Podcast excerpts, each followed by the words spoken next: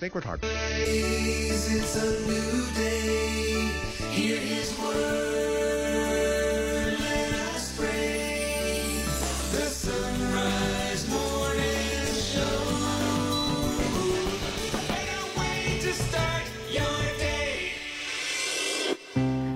Is Tuesday, the 5th of December, as we continue through this season of Advent. Let's pray a prayer by St. Francis of Assisi in the name of the Father, and the Son, and the Holy Spirit. Almighty, eternal, just, and merciful God, grant us in our misery the grace to do for you alone what we know you want us to do, and always to desire what pleases you. Thus, inwardly cleansed, interiorly enlightened, and inflamed by the fire of the Holy Spirit, may we be able to follow in the footprints of your beloved Son, our Lord Jesus Christ. And by your grace alone, may we make our way to you, Most High, who live and rule in perfect Trinity and simple unity, and are glorified God, all powerful, forever and ever.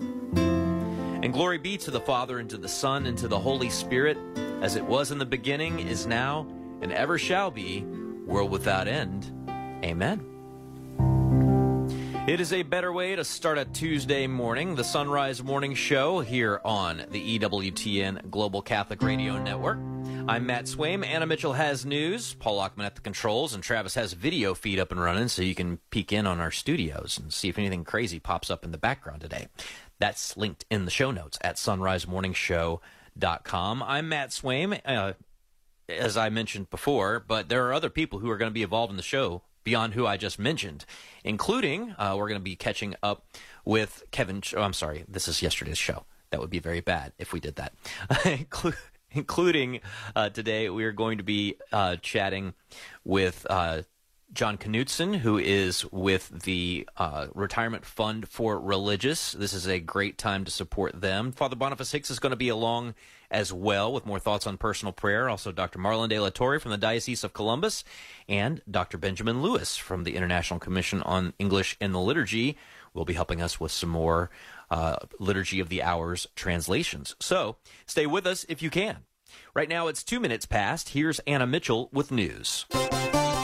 Good morning. Israel is being urged by the Biden administration to do more to avoid civilian casualties as the country ramps up its military campaign in southern Gaza. State Department spokesman Matthew Miller stressed yesterday that the U.S. is monitoring the military operation closely. Fighting resumed this week in the densely populated Palestinian enclave following the end of a week long truce. Meanwhile, in Washington, Congress must soon decide whether to approve more funding for Ukraine in the war with Russia. National Security Advisor Jake Sullivan warned resources for Ukraine will run out if Congress does not take action over the next few weeks.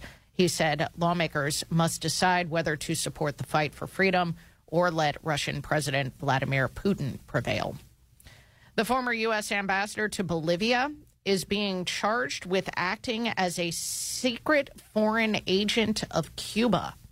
Trey Thomas has more. Attorney General Merrick Garland says 73 year old Manuel Rocha secretly supported the Republic of Cuba by serving as a covert agent of Cuba's intelligence services. This action exposes one of the highest reaching and longest lasting infiltrations of the U.S. government by a foreign agent. He served as ambassador from 2000 to 2002. I'm Trey Thomas.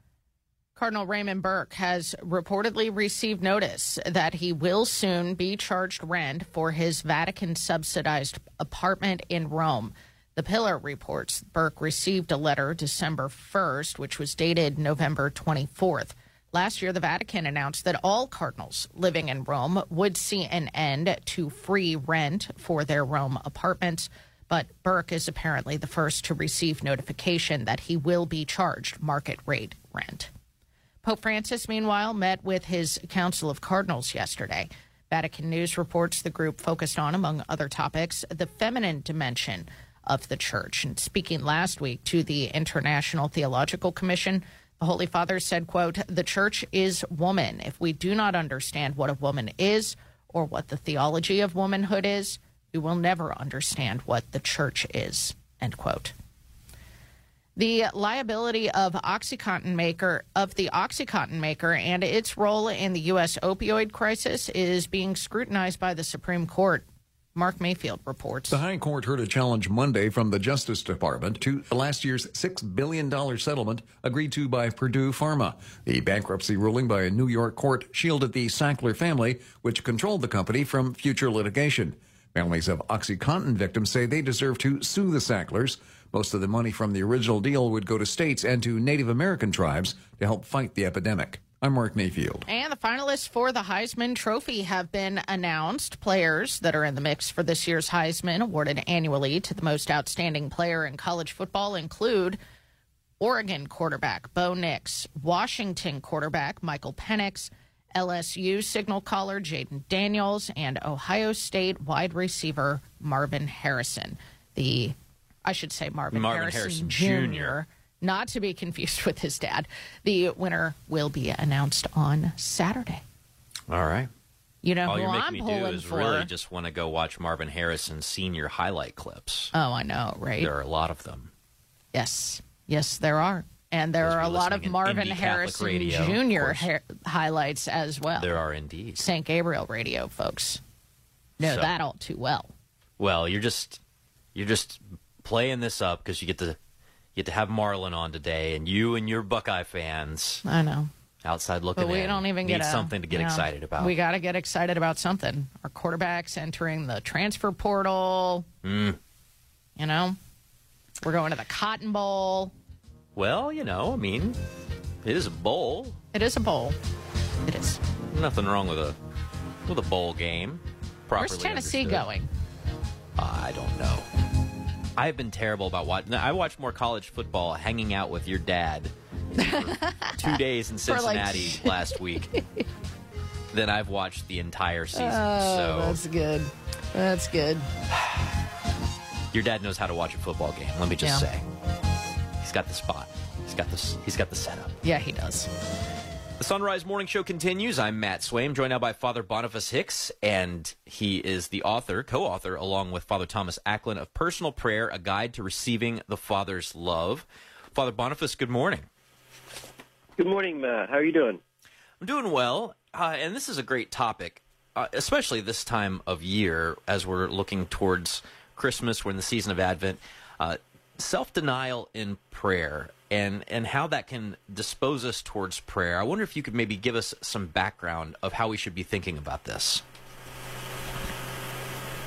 Well, the the basic movement of of love and connection requires us to go out of ourselves to reach out to another, and that's both giving ourselves as a gift to another and then opening ourselves to receive another. And of course, prayer is a relationship with God. It's it's opening ourselves to the the great other, to God Himself.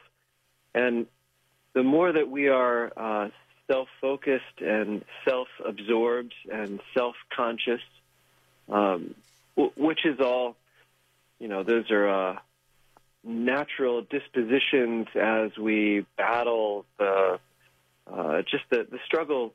Really, all doing all of that requires us to be vulnerable, and so there are a lot of ways we try to hold ourselves together and protect ourselves from getting hurt, and so we uh, we tend to be closed in on ourselves. But the the steady movement towards openness to the other, connection with the other, gift to the other, receiving the other, has a way of emptying us of self and making room for for real relationships. But again, that requires letting go of something. Uh, we can't constantly watch ourselves to do that, and so that requires more trust, and uh, that then it has a way of cascading into to greater and greater openness and uh, self gift and receptivity and a lot of other things that become habitual dispositions. But um, that's the that's the basic movement of from from self to relationship. Well, listen, Father, I am more than happy to die to myself as long as it's on my terms. Let's just get this clear. yes, indeed.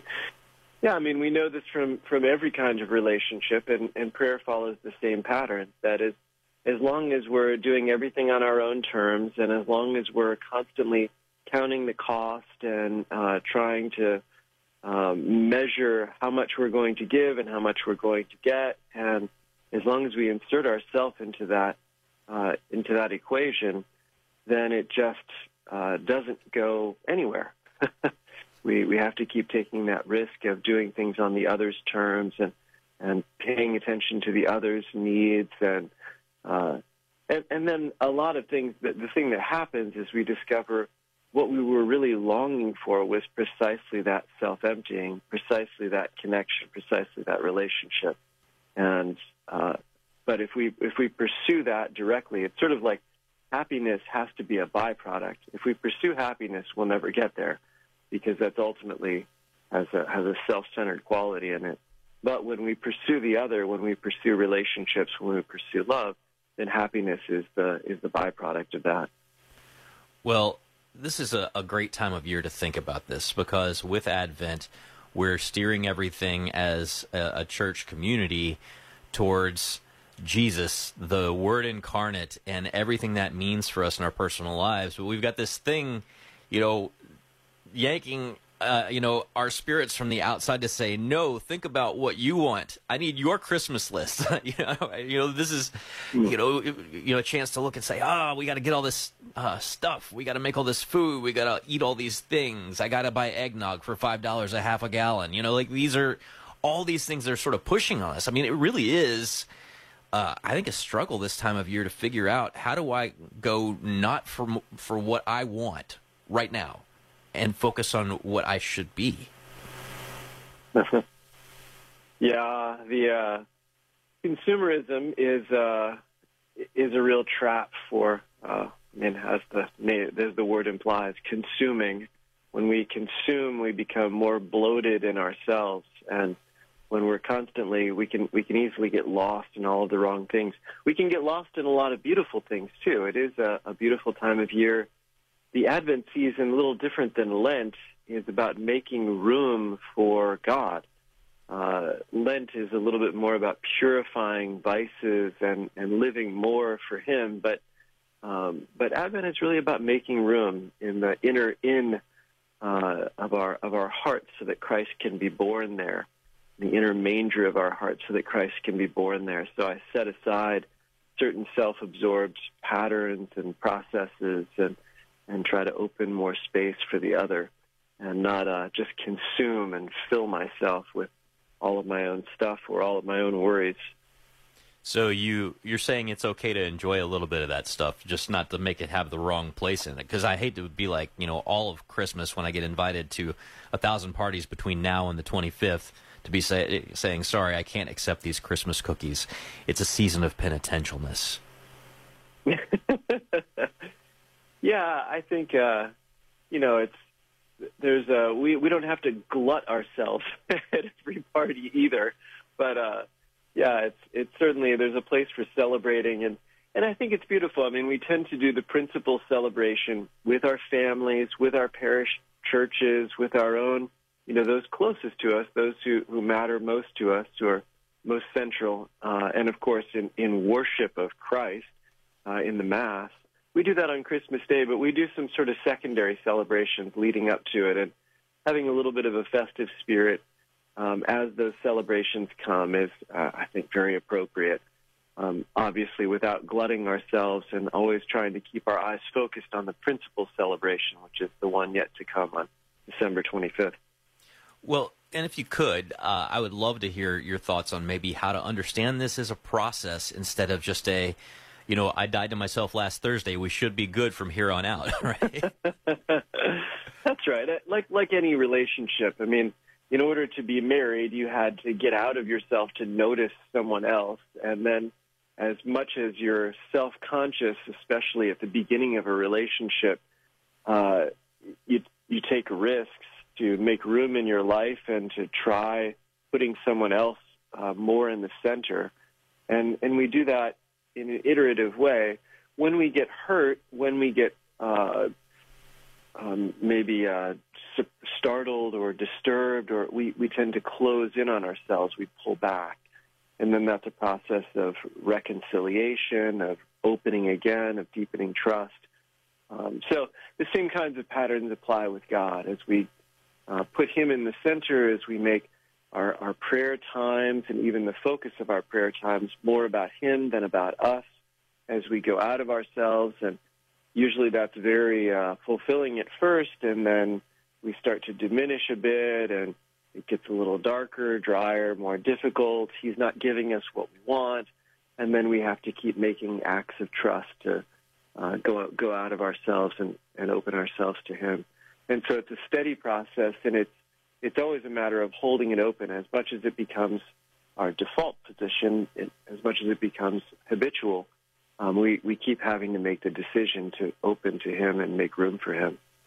Well, it's a lot to ponder and uh, a process that we should all be part of as Christians. And it's one of the many topics that Father Boniface hits in his book, Personal Prayer, A Guide to Receiving the Father's Love. Father Boniface, always appreciate you. Thank you as always, and have a wonderful day.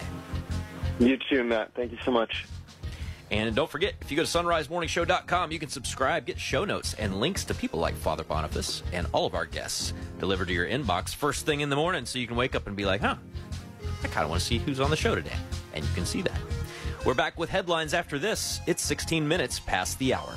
Support is from Medi-Share. So right now may be the perfect time for you to rethink how you pay for health care. And here's why. Not only is it open enrollment for a lot of people, it's also a time you can join Medi-Share and save even more than usual.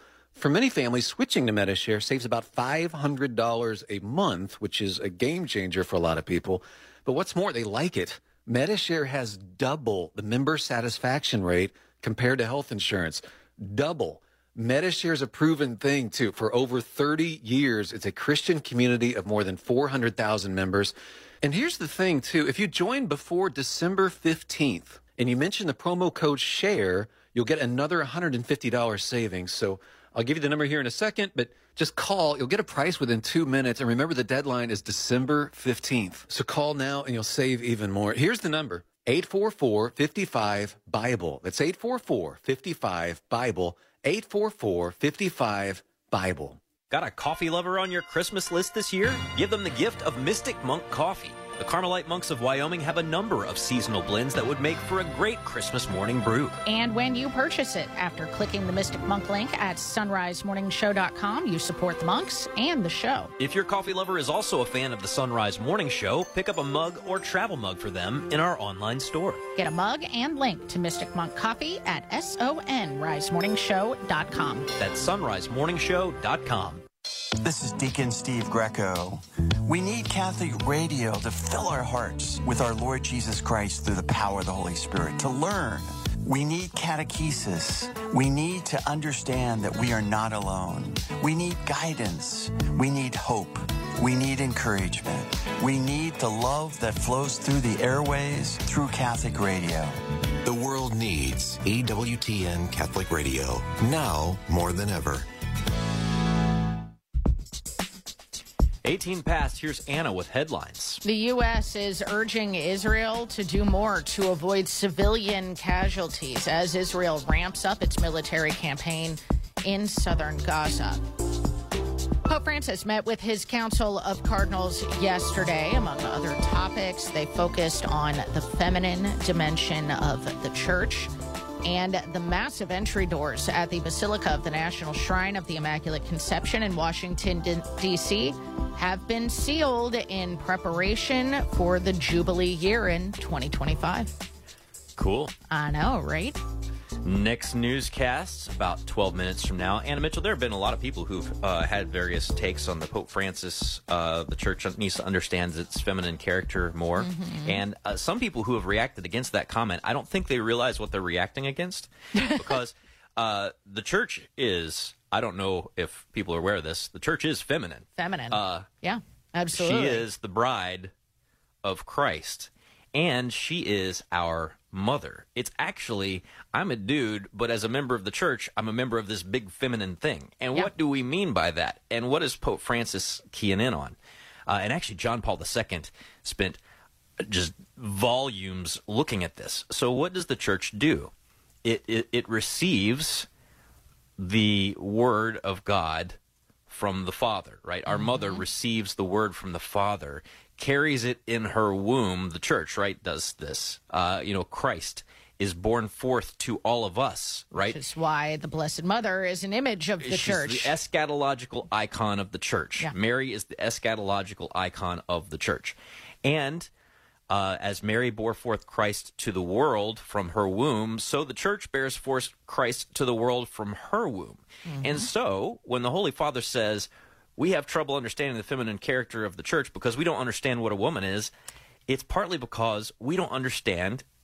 Uh, uh, we're in this battle where people don't get that a woman is someone who can be capable of carrying life and bearing it into the world. No wonder we have trouble understanding that when we use that language about the church. Well, we've rejected it as a society.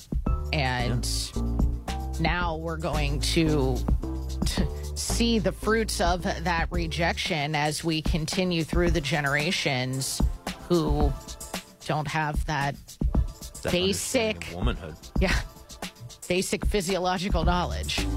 There you go. It's 21 past.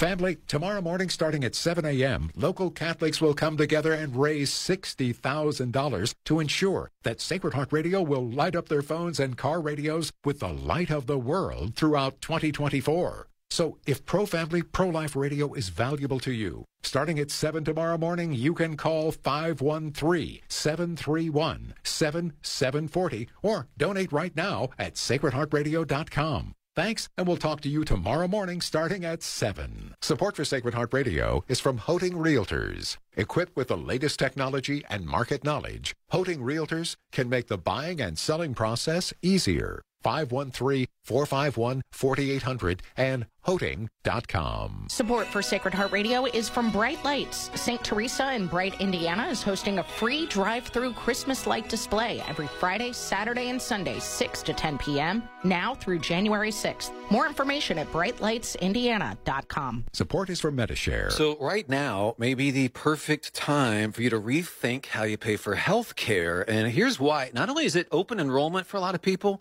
it's also a time you can join Medi-Share and save even more than usual. For many families, switching to Medi-Share saves about $500 a month, which is a game changer for a lot of people. But what's more, they like it. Medi-Share has double the member satisfaction rate compared to health insurance. Double. Medi-Share is a proven thing too. For over 30 years, it's a Christian community of more than 400,000 members. And here's the thing too. If you join before December 15th and you mention the promo code SHARE, you'll get another $150 savings. So I'll give you the number here in a second, but just call. You'll get a price within two minutes. And remember, the deadline is December 15th. So call now and you'll save even more. Here's the number 844 55 Bible. That's 844 55 Bible. 844 55 Bible.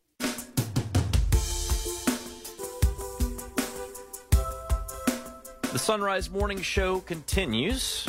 We're glad that you're along here on a Tuesday, December 5th, as we head through the season of Advent. I'm Matt Swaim, joined now by Marlon De La Torre from the Diocese of Columbus. He's got a website uh, called knowingisdoing.org. Marlon, good morning. Good morning, Matt. Go Bucks. So uh, at least go Marvin Harrison Jr., right? That's right. At least, at least, at least. It's, can't go wrong with him. All right, so you wanted to share a story about a guy you're going to call John, uh, and uh, we can uh, maybe use that story as a launch point for today's conversation. Sure. But share that with us. He he was annoyingly happy.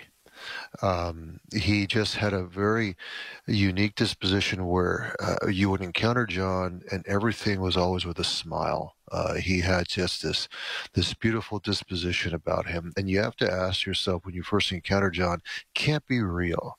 And uh, with cynicism uh, uh, abounding sometimes, and us feeling either neglected or uh, dealing with our wounds, whatever the case may be, we encounter someone who just can't be that happy or can't be that positive or have a positive outlook. And this was John. And when I first encountered him, uh, I was taken back by just uh, literally his approach and sincerity to the world. Uh, every human being was a gift to him. Every opportunity was uh, was a uh, was a joy. Uh, his smile um, was also just very piercing.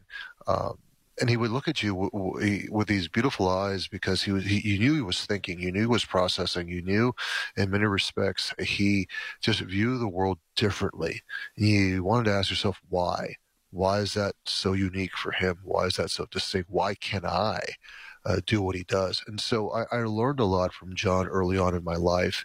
Uh, he came at the right time where I where I, I saw that it's possible to really be docile to our Lord and have a joy even through suffering. And this was probably one of the greatest things that he taught me is uh, how he embraced uh, the calamities of life, but still was able to smile even towards his enemies. This was just most, most telling about John. So um, I decided because uh, I've known John for a long, long time, and he's still alive, still going strong with his ministry, that uh, he was fitting and apropos for this Advent season. Well, I think that we've all known people who are positive, but the question is, is positivity the yeah. same as as joy? Correct. Uh, Correct. because you know we can look at um, you know a lot of different sort of cultural mm-hmm. aspects of positivity and, and how mm-hmm. you know if somebody like Ted Lasso can tell everybody to of believe, course. right? Believe, or, yeah. Uh, or to you know various things that talk about have hope, right? Uh, or mm-hmm. or even yeah, all all these different realms, but but most of them don't ever say answer the question, but why? like, well, exactly. So that's I mean exactly. that's that's why I think it's important to kind of complete this thought. Oh, I, I agree because he, for for John, because I asked him because some people would treat him poorly, or he had superiors that I would observe, and and they would just be demeaning to, to him. and I asked him one day, John, look, um, why why do you allow that to happen? I mean, you have a role, you're in charge of things, and but yet you allow these particular supervisors just to walk all over you. And you know what, Matt, his his responses were really awestruck for me spiritually because you know what, he, his simple response was, well, "You don't know what they're going through." I mean, I think he said, "I I, I need just to." Uh, to offer them joy and and it's okay because whatever they're going through, whatever calamity, really, it's not against me personally. It's it's whatever they're dealing with. So I've got to be a light to them, and it's it's it's fitting with with uh, the, the readings from this past Sunday to, to always be prepared, uh, to have your eyes and ears open. And, this is what John did. And um, I mean, I try to tie this in with Paul's second letter to the Corinthians to, to really be mindful, all right, uh, of our obstacles and to not allow these obstacles to get in our way, to uh, be able to in, in, endure beatings, punishments, tumults, labors, uh, but do it with genuine love. And this is what John did and he really set an example and a tone for how to deal with with life, how to deal with human beings we disagree with, and really not to take things personal. We just don't know what the other person's dealing with, and that's a very hard thing to do. But for whatever reason, John had a beautiful way of doing it. Still does it to this day. Well, I am a person who is I I try and be happy and positive, right? And sure. I try and be joyful. I try and you know, be honest when I'm not feeling that way as well. But I wonder maybe, you know, I mean, none of us do this perfectly. So, mm-hmm. what would be maybe one thing you'd recommend uh, to us listening today to to really let that joy set in and but let it be something that that maybe shows in a way that might encourage uh, someone to ask us, like you were encouraged to ask John about where that comes from. Mm. Yeah, you, you, know, it's a great point. I think for us, uh, knowing that uh, we have value I think is very important. It may sound very, very, generic, but really it's getting back to the identity of, of our incarnation. And what I mean by that is just we have an incarnate reality. We we exist because God loves us, and and John told me that once. Marlon, I'm happy because God made me. I have an opportunity to really reflect His love. And I didn't put this in the piece, but it's like, you know what? That's just very simple but very profound. And if if we take the day to uh, really appreciate and recognize who we are, the gifts that He's given us, that our graces are greater than our sins, that any impediment in life really does not define who we are as God's son or daughter. I think that simple entryway would, would really uh, lay the foundation and focus of who we are as disciples, as servants of the gospel. And that's what John did. He had a beautiful attitude and a beautiful spiritual holy habit. Uh, and uh, again, this also comes because of what we know. We not just that we know that we're made, but we know what we're made for. We're made for Correct. more than just this world. Uh, as Paul says in 1 Corinthians 15, 19, if our hope in Christ is for this life only, we are of all mm. men most to be pitied, right? Correct. But we know that we have hope in Christ Correct. for this life and into the next if only we place ourselves in his will. Amen. Marlon De La Torre, we've got knowingisdoing.org linked at sonrisemorningshow.com. Have a great day. We'll talk to you, You, soon. you too, Matt. Go Bucks. Half past the hour. Here's Anna with news. Good morning. The U.S. is urging Israel to do more to avoid civilian casualties as Israel has ramped up its military campaign in southern Gaza.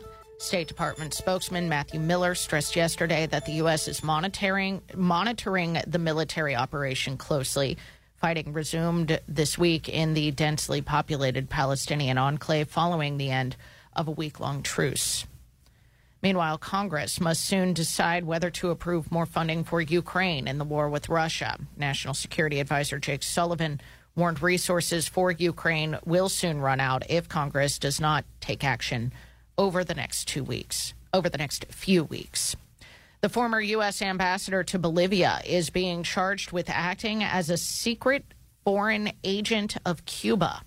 Trey Thomas reports. Attorney General Merrick Garland says 73 year old Manuel Rocha secretly supported the Republic of Cuba by serving as a covert agent of Cuba's intelligence services. This action exposes one of the highest reaching and longest lasting infiltrations of the U.S. government by a foreign agent. He served as ambassador from 2000 to 2002. I'm Trey Thomas. Cardinal Raymond Burke has reportedly received notice that he will soon be charged rent for his Vatican subsidized apartment in Rome.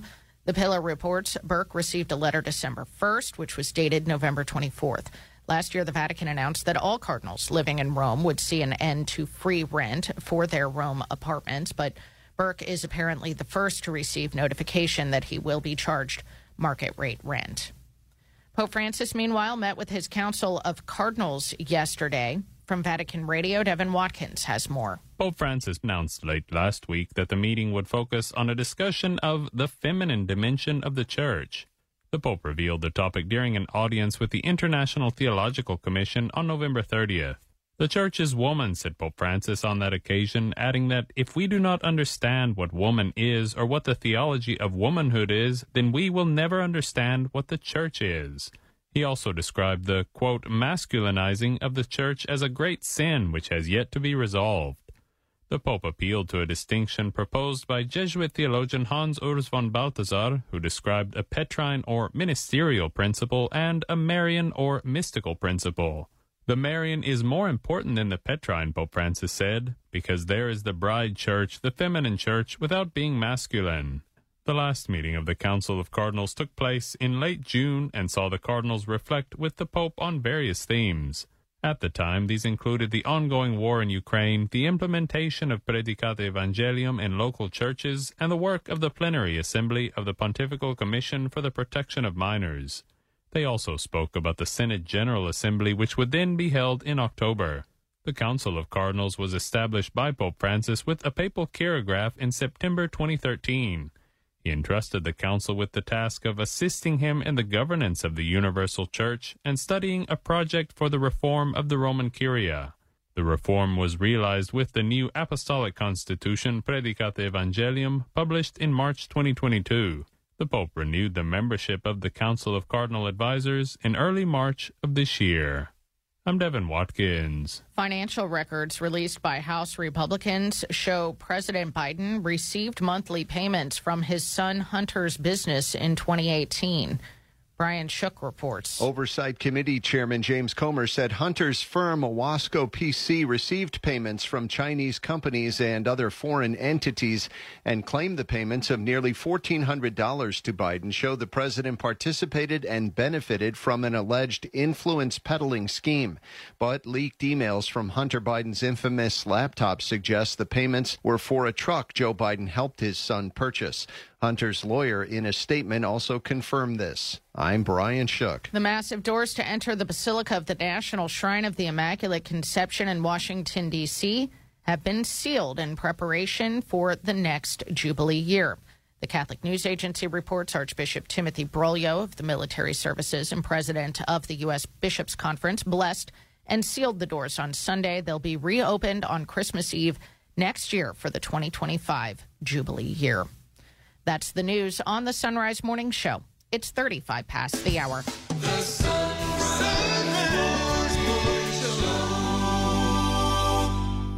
Sacred Heart Radio's Advent Pledge Drive is this Wednesday when we'll come together to raise $60,000 to keep pro life radio alive. We'll talk to you and everyone you've told about us on Wednesday, or to pledge now, visit sacredheartradio.com. Support for Sacred Heart Radio is from Schneller Knochelmann Plumbing, Heating, and Air. Water heaters, plumbing repair, and drain cleaning backed by Schneller Knochelmann's 100% satisfaction guarantee. Schneller Knochelmann at skpha.com. skpha.com. I'm Guy. I'm Mara. And I'm Patrick, and we're the Cagney family with Coldwell Banker Realty. We support Sacred Heart Radio. And we help buyers and sellers trying to find their dream homes in Ohio, Kentucky, Indiana, and Florida. 513-347-1888 to talk to the Cagney family. Working to see the culture of life prevail in the Miami Valley, Dayton Right to Life is here to protect God's gift of life through law, education, and community action, from fertilization to natural death. Find Dayton Right to Life online at DaytonLife.org. That's DaytonLife.org. It's 24 minutes before the hour on this Tuesday, December the 5th. Your forecast is brought to you on Sacred Heart Catholic Radio by Schneller Knochelmann Plumbing, Heating, and Air online at skpha.com.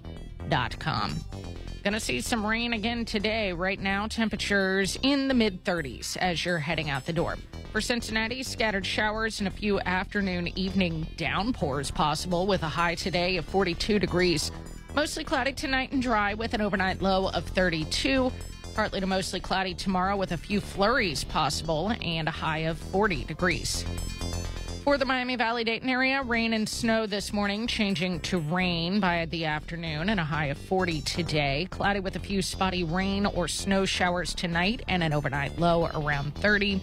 Cloudy with a slight chance of a flurry or two tomorrow and a high of 38 degrees. This is Sacred Heart Catholic Radio.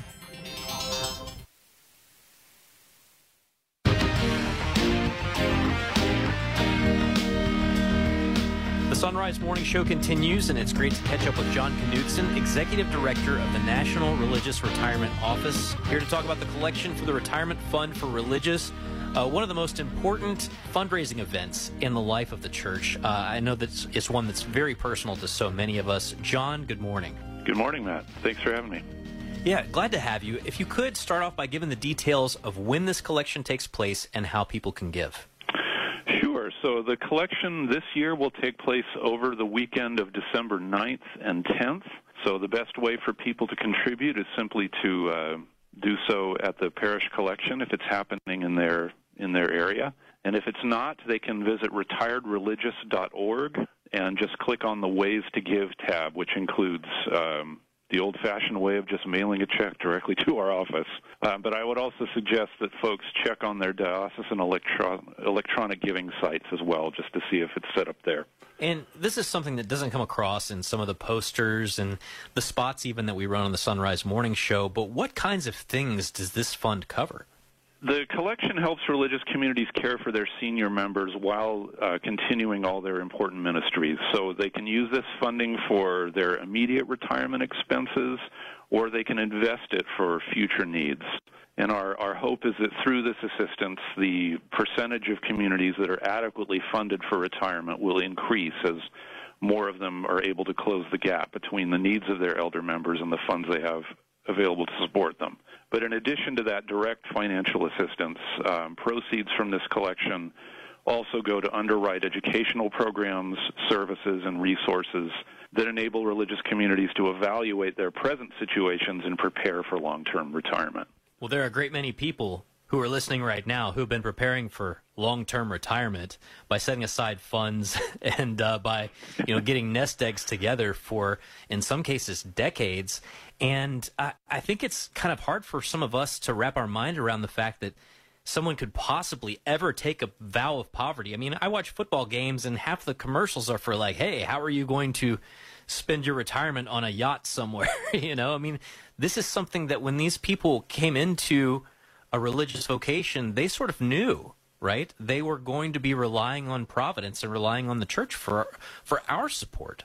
Right, uh, and and you're absolutely correct. Religious women and men take a vow of poverty, and so for most of their lives, uh, elder religious worked for little to no pay, you know, there were no 401k plans or pensions for them, and what stipends they may have received for their work were typically very modest.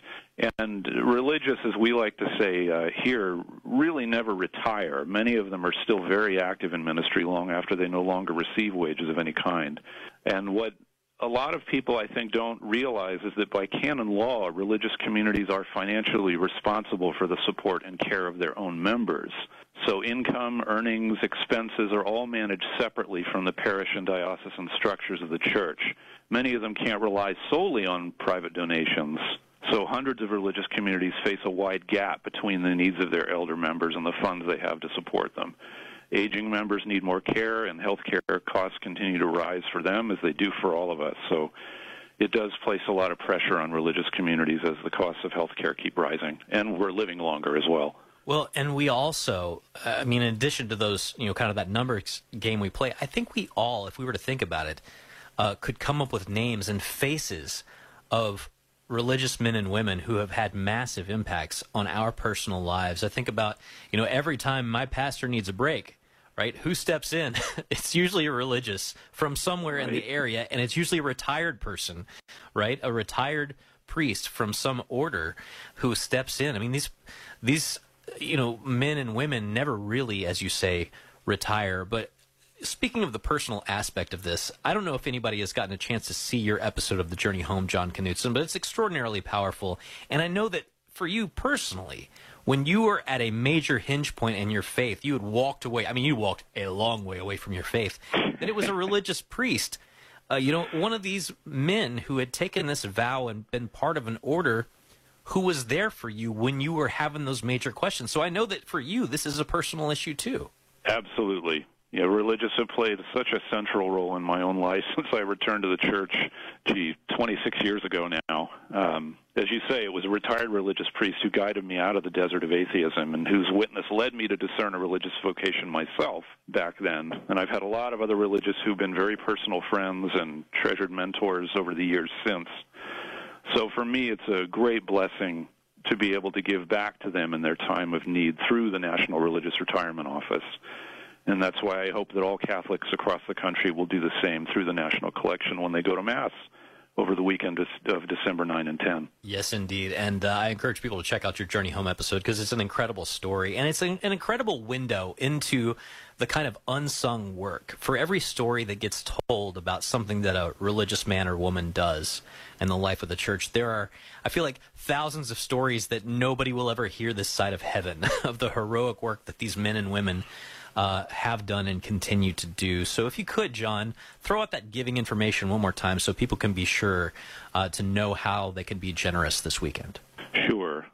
Um, either when they go to Mass over the weekend of December 9th and 10th, if, if their parish is taking up the collection, and be sure to check out the diocesan electronic giving sites that you may have in your area as well, or visit retiredreligious.org and click on the Ways to Give tab. We've got retiredreligious.org linked at sonrisemorningshow.com. John Knutsen, Executive Director of the National Religious Retirement Office. Thank you so much. Have a wonderful day. Thanks, you, Matt. I really appreciate the opportunity. And uh, Anna Mitchell, again, if you want to hear more about the impact that that one religious priest had on John's personal life, yeah. uh, I mentioned the Journey Home episode that he did. He's also done a shorter version of his testimony and uh, you can look it up um, through chnetwork.org. Or if you go to YouTube and type in "An Atheist Goes to the Adoration Chapel," I'm pretty sure it's the top hit. An but, atheist goes to the Adoration Chapel. Yeah, John's got a great story. Wow. He's got a really great story. Wow. I mean, he was like, he was a teenager, uh, saying, you know, going down the street, and a, you know, an evangelical with a megaphone would be like, "Hey, would you like a Bible?" He'd be like, Sure. And then he'd walk down the street tearing up the pages of the Bible in front of them. That's how far John was. Wow. and then this witness of this religious priest. Um, I think it might have been Oblate of St. Francis de Sales. It. I've I've got to go back and, and wow, listen. Wow, wow. But, uh, wow. but yeah, you can't you can't overstate the power of the witness and service of these religious. Well, and how many of us who went to Catholic school all our life encountered religious. I mean, I went to a Franciscan high school, and many of us had religious who were directors of religious education, who were teachers in our schools. I mean, there their service has been so important in our lives. And yeah, I mean, I think of here in the D.C. area, the Little Sisters of the Poor, when they come around to the Oh, parishes a couple of times a Yeah. year and, and share the hidden work that they do. There's uh, there's one little sister who usually gets up to give the spiel after mass at our parish. And I think she has to stand on a box to get up to the microphone. You know, they, these are doing um, amazing jobs, amazing work. There's missionaries all over the world who finally come back to the United States to retire, uh, to be closer to their family. And again, these people have given a lifetime. And uh, Well, the Little Sisters of the Poor are so close to my heart with their charism of keeping vigil with those who are dying. I mean, talk about a job that would be so hard and takes so much faith and and so much of a dedication to service. I want to encourage young ladies. I mean, I know we're talking about supporting those who are retiring, but I would really really encourage young ladies to consider the Little Sisters of the Poor if they're considering a vocation to religious life. Um, I cannot imagine that it's an easy charism to have, but it's such an important one and so beautiful to be able to keep vigil with the dying, to serve the elderly poor. And um, so, yes, please look up the Little Sisters of the Poor. Well, and I'm not saying this is the only reason people pursue a religious vocation, but from a vocation's perspective, if someone is thinking about joining one of these orders, it probably makes it a little easier on the discernment process if they know that someone's going to be taking care of them. Somebody's going to be taking care of them. I mean, their they do this, they step out in faith and they do Yeah. this. Um, Not knowing. Not knowing whether or Yeah. not we will support them, but we need to But we support better. them. We need to support them. We better support them. Yeah, we better. They've supported us. It's told they put the whole church on their backs. I mean, think about all those who have just prayed in convents and monasteries for us, and we don't even know who they are. Think about how many religious show up in interviews on the Son Rise Morning Show in, in an average week. Exactly. Uh, we love them around here. Exactly. 14 till. We're back right after this. I have been a school sister of Notre Dame for 72 years. Most senior Catholic sisters, brothers, and religious order priests serve for years with little pay. I always taught the primary grades, and I loved it. Today, hundreds of religious communities lack retirement funds. Your gift to the Retirement Fund for Religious helps provide medications and care. Please give to those who have given a lifetime. Thank you, and God bless you a hundredfold. Donate at your local parish. Are you looking for peace? Longing for joy? Want to meet the giver of all goodness? God is calling the laity to bring Ignatian prayer into the suffering world. Work for the new evangelization. Go to LordTeachMeToPray.com. Order your free digital training and manual. Find true happiness and everlasting joy. Go to LordTeachMeToPray.com and click on the red button today. It's free. Approved by the USCCB. Business owners are starting to think outside the box to find new customers.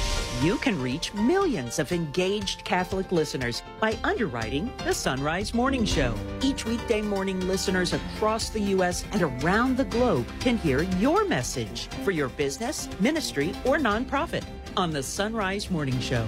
To find out how it works, email me, Leah at sacredheartradio.com. That's Leah at sacredheartradio.com. The Catholic Man Show, hosted by Adam Minahan and David Niles. Designed especially for men that promotes the lost art of living virtuously. You can hear The Catholic Man Show as well as faith filled podcasts from our friends and affiliates across the nation, all in one place. All free at EWTN Podcast Central. Visit EWTNradio.net slash podcasts today. David Anders. Join us for an engaging hour of questions and answers about the Catholic faith on Call to Communion today at 2 p.m. Eastern. Now, back to the Son Rise Morning Show. Joining us again on the Son Rise Morning Show is Dr. Benjamin Lewis. He is Director of Translation Services for the International Commission on English in the Liturgy, aka ICEL. Good morning, Dr. Lewis. Welcome back. Good morning, Anna. How are you? I am doing fine and excited to talk to you about this new translation of a hymn that you've done for the Liturgy of the Hours in Advent. Can you talk about where this hymn sort of fits into things? Sure, yeah. So for Advent, uh, for morning prayer, for the first maybe half of Advent up through December 16th, we have the same Latin hymn and the same English translation for every morning prayer. So this is something where, you know, if you do the liturgy of the hours uh, and you and you pray morning prayer, this is something you're going to be you're going to be singing or reciting uh, or reading this hymn uh, every day through the 16th of December for the first part of Advent. Um, so this is this is a sort of you know one of the ways that the liturgy of the hours kind of um, repeats texts and kind of provides a, steady rhythm and, and, a theme for different liturgical seasons.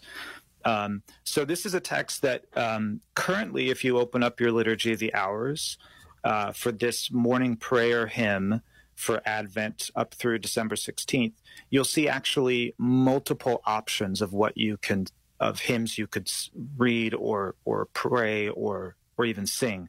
And the first option is Come Thou Long Expected Jesus, which mm-hmm. is a mm-hmm. nice Charles Wesley text, which, uh, uh, since I'm a convert from Methodism, I'm, I'm always up for a good Charles Wesley Absolutely. hymn text. Absolutely. It's beautiful. Um, yeah. But then we also have, a, uh, we have several other options, one of which is Hear the Herald Voice Resounding, which is actually a, uh, an existing translation of the Latin hymn that's proposed. So there's just one Latin hymn text. But when we did the translation back in the 70s and 80s, we we didn't translate these hymns. We just took existing hymn texts, or we found similar sure. or related hymns.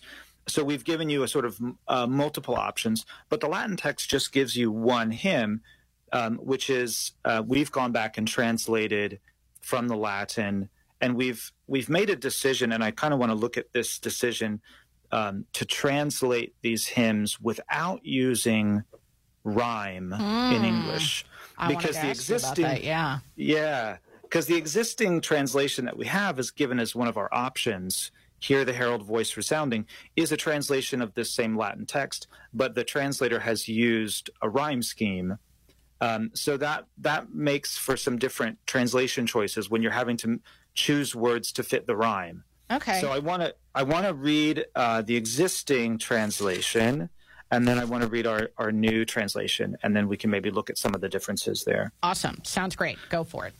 So the existing translation option we're given: Hear the herald voice resounding. Christ is near, it seems to say. Cast away the dreams of darkness. Welcome Christ, the light of day. Wakened by the solemn warning, let the earthbound soul arise. Christ her Son, all sloth dispelling, shines upon the morning skies. See the Lamb so long expected comes with pardon down from heaven. Hasten now with tears of sorrow, one and all to be forgiven. So when next he comes with glory, shrouding all the earth in fear, May he then, as our defender, on the clouds of heaven appear. Honor, glory, virtue, merit to the Father and the Son, with the co eternal Spirit, while eternal ages run. Hmm. So that's actually a really uh, it's an adapted uh, translation from uh, Edward Caswall, who was a Catholic priest. So it's a very it's a very fine translation. But I want to read you what we've we've got as our new proposed translation that will be coming out. It's already out in the hymnal, but it'll be coming out in the new Liturgy of the Hours translation in the next couple of years. Behold, a voice resounding clear, rebuking hidden fears and deeds let dreams be driven far away, for Christ shines forth from heaven's height. Now let the weary soul arise, infirm and wounded by her sin. A new star now sends forth its light to rid the world of every harm. The Lamb is sent from realms on high to free us from our mortal debt. Let every voice give thankful praise and weep for tender mercy shown. That when he comes like lightning flash and terror grips the world in dread, he need not punish us for guilt, but with compassion shield us then. Praise to the Father, God Most High, and victory to his only Son. Do honor to the Spirit blessed through endless ages evermore. Amen. Well, also a very beautiful translation, but yeah, kind of surprising to hear a hymn that doesn't rhyme. So, can you talk about the decision making here in in this new translation? Yeah. So, normally in English hymns and in English poetry more generally, we expect meter and rhyme. So if you think of your favorite English hymns, chances are it's it's got a rhyme scheme. That's something we just sort of expect as English speakers. But these Latin texts that we're translating, they don't have a rhyme scheme. They do have a, a set meter, and we've reproduced that in our English translation. So I hope you could hear that there was a, a rhythm and a, and a meter in in the in the hymn as we've translated it. Um, but the Latin texts don't rhyme. And so we made the decision uh, not to make the English text rhyme. So that gave us a little more freedom to follow the meaning of the Latin more mm. closely.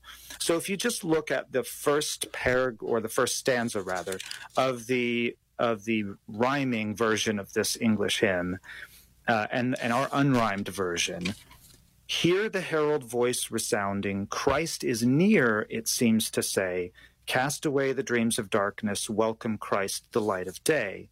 Compare that to our, our current proposed version. Behold a voice resounding clear, rebuking hidden fears and deeds.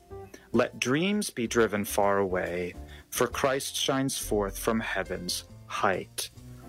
So this the rhyming version has in the second line, Christ is near, it seems to say that's not actually translating anything in the Latin. The Latin text has a reference to hidden, what is it? Um, hidden rebuking fears hidden fears and deeds. So you have this really beautiful contrast between the voice that's clear and then the fears and deeds that are hidden in darkness. Mm. So you've got some beautiful um, poetic contrasts and imagery that you kind of lose if you're having to make departures from the meaning of the Latin just to, to find words that rhyme. Yeah, thank you so much, Dr. Benjamin Lewis. Full hour coming up for most of our affiliates here on EWTN. Ryan Lopez here.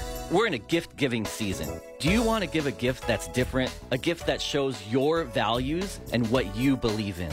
Join us this coming Wednesday for Sacred Heart Radio's Advent Pledge Drive and help us raise $60,000. Your support will ensure that lives can be brightened every day by the light of Christ broadcast over our seven different media platforms. So join us this coming Wednesday for Sacred Heart Radio's Advent Pledge Drive, or you can visit sacredheartradio.com today and click donate. Why wait in endless lines at the pharmacy when Brosart Pharmacy, a proud supporter of Sacred Heart Radio, can fill your prescriptions in a timely manner with high quality? Brosart Pharmacy, fast, friendly service without the wait at brosartpharmacy.com. Support for Sacred Heart Radio is from Hoeting Realtors, trusted and recommended by generations of families to sell their homes. Licensed in Ohio, Kentucky, and Indiana. Hoeting Realtors, 513-451-4800 and at hoeting.com. Support for Sacred Heart Radio is from Twin Dental of Cincinnati.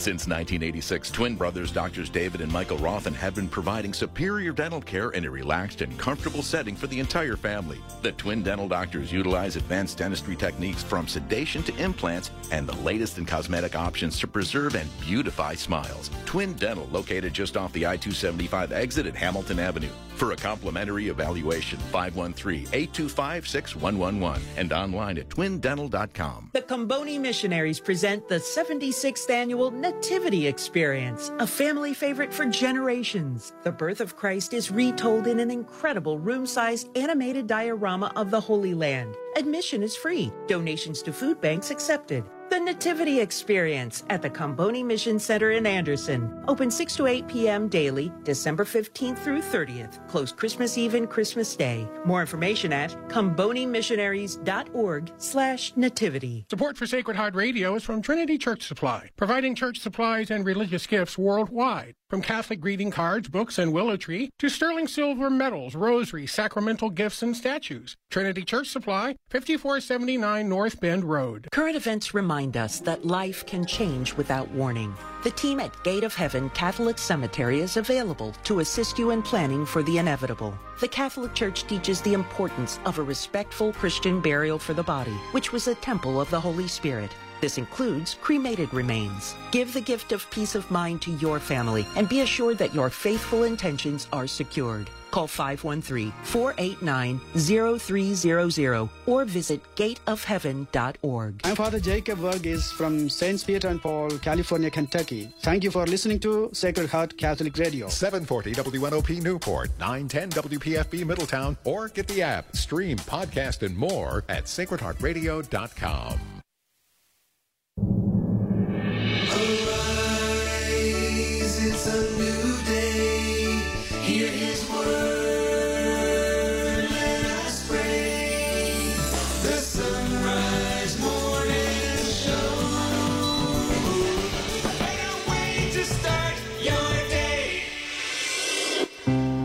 continue on this Tuesday, the 5th of December, by praying together in the name of the Father, and the Son, and the Holy Spirit. Come and rule over us, Prince of Peace. You bring the spirit of wisdom and understanding. Build bridges of understanding among those who differ. You bring the spirit of counsel and strength. Guide the strong to assist the weak. You bring the spirit of knowledge and fear of the Lord. Enlighten us with true knowledge of you during this holy season. Our Father, who art in heaven, hallowed be thy name. Thy kingdom come, thy will be done, on earth as it is in heaven. Give us this day our daily bread, and forgive us our trespasses, as we forgive those who trespass against us. And lead us not into temptation, but deliver us from evil. Amen. It is a better way to start a Tuesday morning, the Son Rise Morning Show here on the EWTN Global Catholic Radio Network. We're a production of Sacred Heart Radio out of Cincinnati. Those of you listening in the Cincy area, be sure to tune in tomorrow. We got a pledge drive to hit. And of course, if you appreciate us listening across the country, you're welcome to help us out with that at sonrisemorningshow.com. Hit that donate button. We'd be very, very, very appreciative. Uh, I'm Matt Swaim. Anna Mitchell has news. Paul Lockman at the controls. Travis has video running. You can look in on the video feed at sonrisemorningshow.com. Dr. Jared Staudt is going to be along this morning. Also, Dr. Jim Schrader as well. Steve Ray will talk about blessings and curses in the Bible. And we will get more into the Office of Readings. We've been talking a lot about Liturgy of the Hour in the Office of Readings this morning. So lots to get to here on a Tuesday. Right now it is two minutes past. News of service of Central Fabricators and centralfabricators.com. Here's Anna Mitchell. Good morning. Israel is said to be considering a plan to flood Hamas's network of tunnels beneath the Gaza Strip. The move could make them unusable for the for Hamas, but could also harm the Gaza Strip's water supply. Reports are that Israel has already built a system of large pumps to send seawater in from the Mediterranean and could have all the tunnels flooded within weeks. Congress must soon decide whether to approve more funding for Ukraine in the war with Russia.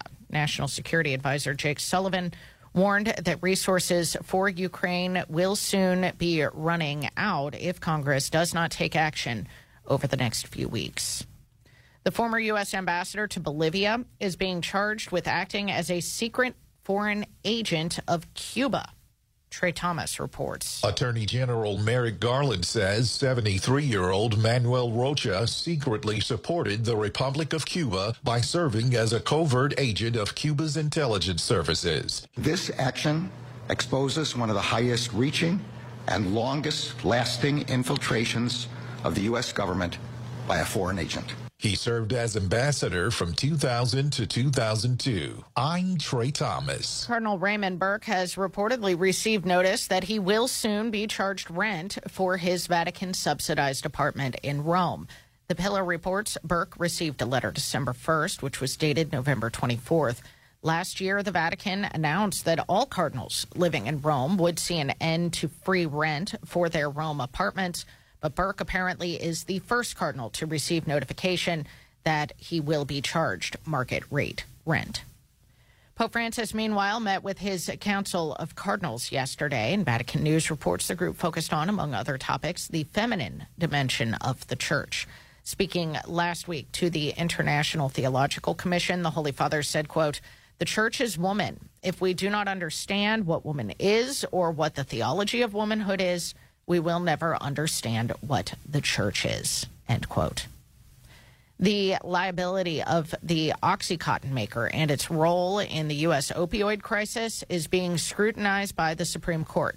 Mark Mayfield reports. The High Court heard a challenge Monday from the Justice Department to last year's $6 billion settlement agreed to by Purdue Pharma. The bankruptcy ruling by a New York court shielded the Sackler family, which controlled the company, from future litigation. Families of OxyContin victims say they deserve to sue the Sacklers.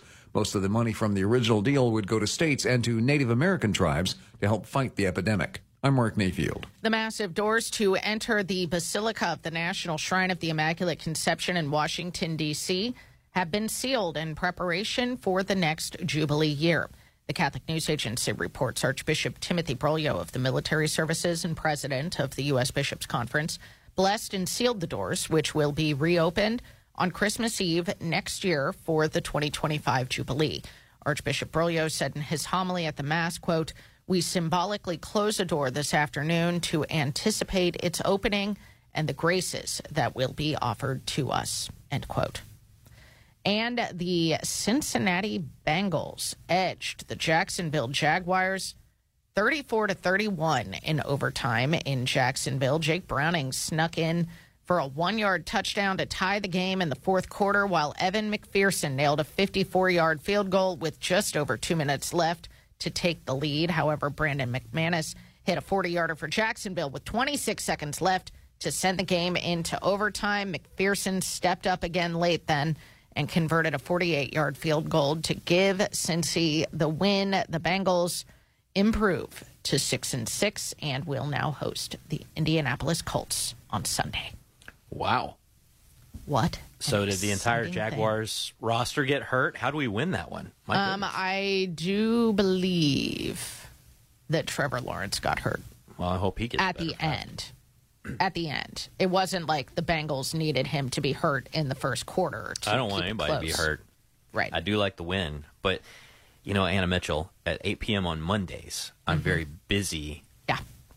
Watching uh, another epic Another battle epic every battle. Monday night, which is a person, you know, battling their conscience and you know the pull towards the Catholic Church on the Mm-hmm. And journey home. battling JonMarc Grodi. Yes, yes. No, I had a great one last night. You should check it out. Uh, Matt Gerald, a former Methodist Protestant. Cool. Uh, which Wait, is an actual name Methodist of a denomination. Protestant? It's the actual name of a denomination, mostly in Mississippi. Huh. But Matt, Matt has great story. He's got a great story Wow. and a great Mississippi accent. Nice. So it's good to get the the various flavors of all the. Uh, Matt sent me a jar of Mississippi hot pickles after the episode. Ooh. So thank you, Matt. Great episode. Very cool. Well, today is Tuesday, December 5th, Tuesday of the first week of Advent. And we're happy to have you along with us here on the Son Rise Morning Show. It's seven past. Back with us now on the Son Rise Morning Show is Dr. Jared Staudt. We've been going through his book, How the Eucharist Can Save Civilization. Good morning, Dr. Staudt. Good morning. So, we've been talking about the Eucharist as the source of life, and now we're going to move into how it is the summit, which is a question I'm going to ask you in a moment. So, hang on to that. But first of all, I want to talk about the Mass. You know, we all go to Mass and we have this idea of what it is as we experience it from the pews. But, Dr. Staudt, what is the Mass? The Mass is essentially the Eucharist, and that is the Son of God made man, his thanksgiving to the Father. Um, and this thanksgiving, which he offers, is essentially the gift of his entire self, um, which was poured out on the cross um, and taken back up in his glorious resurrection. Um, and this gift of thanksgiving, of this complete and perfect sacrifice of praise to the Father, is then given to us, right? So, so the Mass is entering into the worship of the Son of God while on earth, and which continues in heaven. Why do we call it the Mass? Well, the Mass is a kind of nickname. You know, uh, Eastern Catholics uh, speak of the of the Mass as the divine liturgy. Uh, liturgy is like the work on behalf of the people, like a public work, and in Mhm. this case, it's the work of the head, Christ. Um, but we call it the Mass referring to the very end. You know, we say "Go, the mass has ended," and that's kind of a bad translation. In, in Latin, it's "Ite missa est," and so mass comes from missa. And we don't even know how to translate that. So when I say it's a bad translation, I guess that's not really true because nobody knows what a good translation is. But it's kind of like "Go." Okay, we have that part. Ite, go, misa est and you know misa seems to be plural est is singular so it's kind of like what's going on here go like the things have been sent or is almost something like that Hmm. and so people say does that mean that we're sent does it mean that the eucharistic gifts have been sent to the to the sick and those who couldn't be there and people generally say yeah yeah something like that right Yeah, you know yeah. we are sent out at the end but the the gift of the holy eucharist was also sent out in the early church and you still see this right being sent out to the sick and those who were not able to attend. Mm. Well, I mean, not to mention that we are all the body of Christ. And so I guess you could see it in that perspective as well. Like we are all sent as well. Yeah, abs- absolutely. Um, that the body of Christ is sent out into the world, um, not only you know as it is brought by you know deacons or priests to the sick, um, but we um, are meant to take the presence of Christ, the Son of God, in the world, in the Eucharist, um, out with us in everything that we do, and and that's actually the premise of the book. Yeah. That by bringing the Lord's Eucharistic presence with us, like if we have become a tabernacle of this presence, then we will sanctify the world and Mm. save civilization. Which I'm sure we're going to be getting into a whole lot more as we continue through this book. Now, the question, Dr. Staudt, why is this the summit of Christian life? Well, the Catechism speaks of the Eucharist as the source and summit of the Christian life. The source, because it's the presence of the Son of God in the world, but the summit is because we are really aiming at communion. God made us to share in his own divine Trinitarian communion. Um, and so we are beings made for love, for relationship with God, um, for happiness, right? Not, ha- you know, we think of happiness as a feeling, but happiness is a life according to our, our highest, you know, principles and, and actions. And so the, the Eucharist truly gives us the summit. It is heaven already present on earth. Because, well, what's heaven? Heaven is perfect communion with God in which we share in his own divine life and his own divine happiness. And that's given to us already in anticipation now. So when you go to Mass, you are entering into the, the most important thing possible, and that is entering into communion with God. Here it is. This is what it's all about. But the problem is, is that we generally miss that. We're like, yeah, the music was bad or the homily was boring and weren't those people so distracting in the pew up ahead of us? And hey what's on tv when we get home today? And it's like no no wait. It's, you know, because we have to have faith to see what's going on beneath the surface here. We kind of miss um, this heavenly action that we are entering into Yeah, you know, it's interesting because you're talking about all of this happening, you know, heaven here on earth in the present moment. Jesus told the apostles, do this in memory of me. So, can you talk about what that means for us as Catholics who celebrate the Mass in the present moment? Yeah, it's not enough to, to view that memory as a thinking back to. Do this in memory of me uh, essentially means that when we gather as the church, we perform these rituals, um, which are really the, the celebration of a covenant meal. You know, we can look back like we did, right, uh, in earlier uh, shows. We can look back to the Old Testament and see all of these examples of uh, a communion with God through this kind of covenant meal, like we saw with Abraham or Moses at Mount Sinai. And so we have this new Passover, this new way of entering into communion with God through the covenant, uh, which we have at Mass. And so this ritual um, meal, what we would even say a sacramental meal, um, is what draws us into the reality of what we're celebrating. So it's not just a thinking back to, but it's an actual participation in the events which we remember.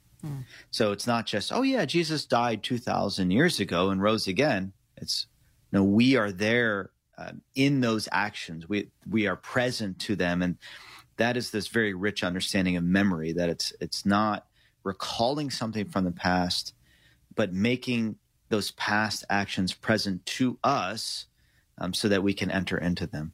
And that seems so vitally important for our lives as as Catholics. I mean, could you just wrap up this conversation, Dr. Staudt, talking about how the Mass could actually define the Catholic faith?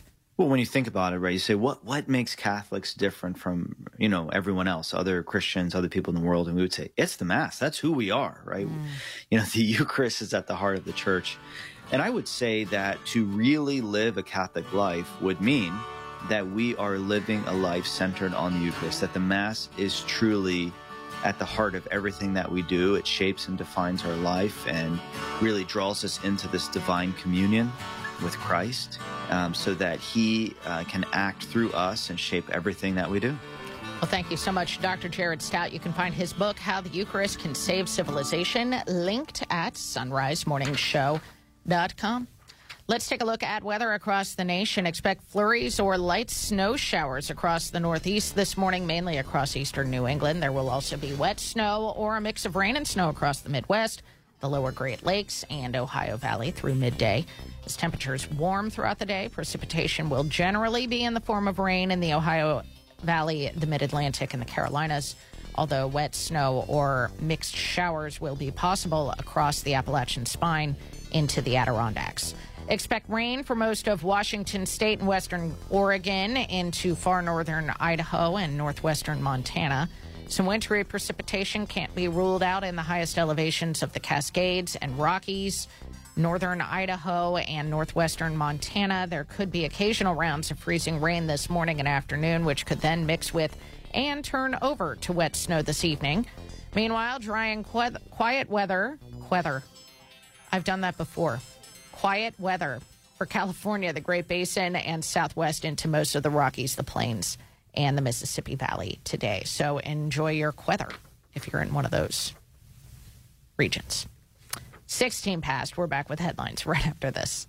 I have been a school sister of Notre Dame for 72 years. Most senior Catholic sisters, brothers, and religious order priests serve for years with little pay. I always taught the primary grades, and I loved it. Today, hundreds of religious communities lack retirement funds. Your gift to the Retirement Fund for Religious helps provide medications and care. Please give to those who have given a lifetime.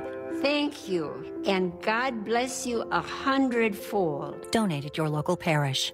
For over 500 years, the church honored spiritual exercises of St. Ignatius of Loyola have formed many saints. This treasured way of personal prayer with God is now available to you for free.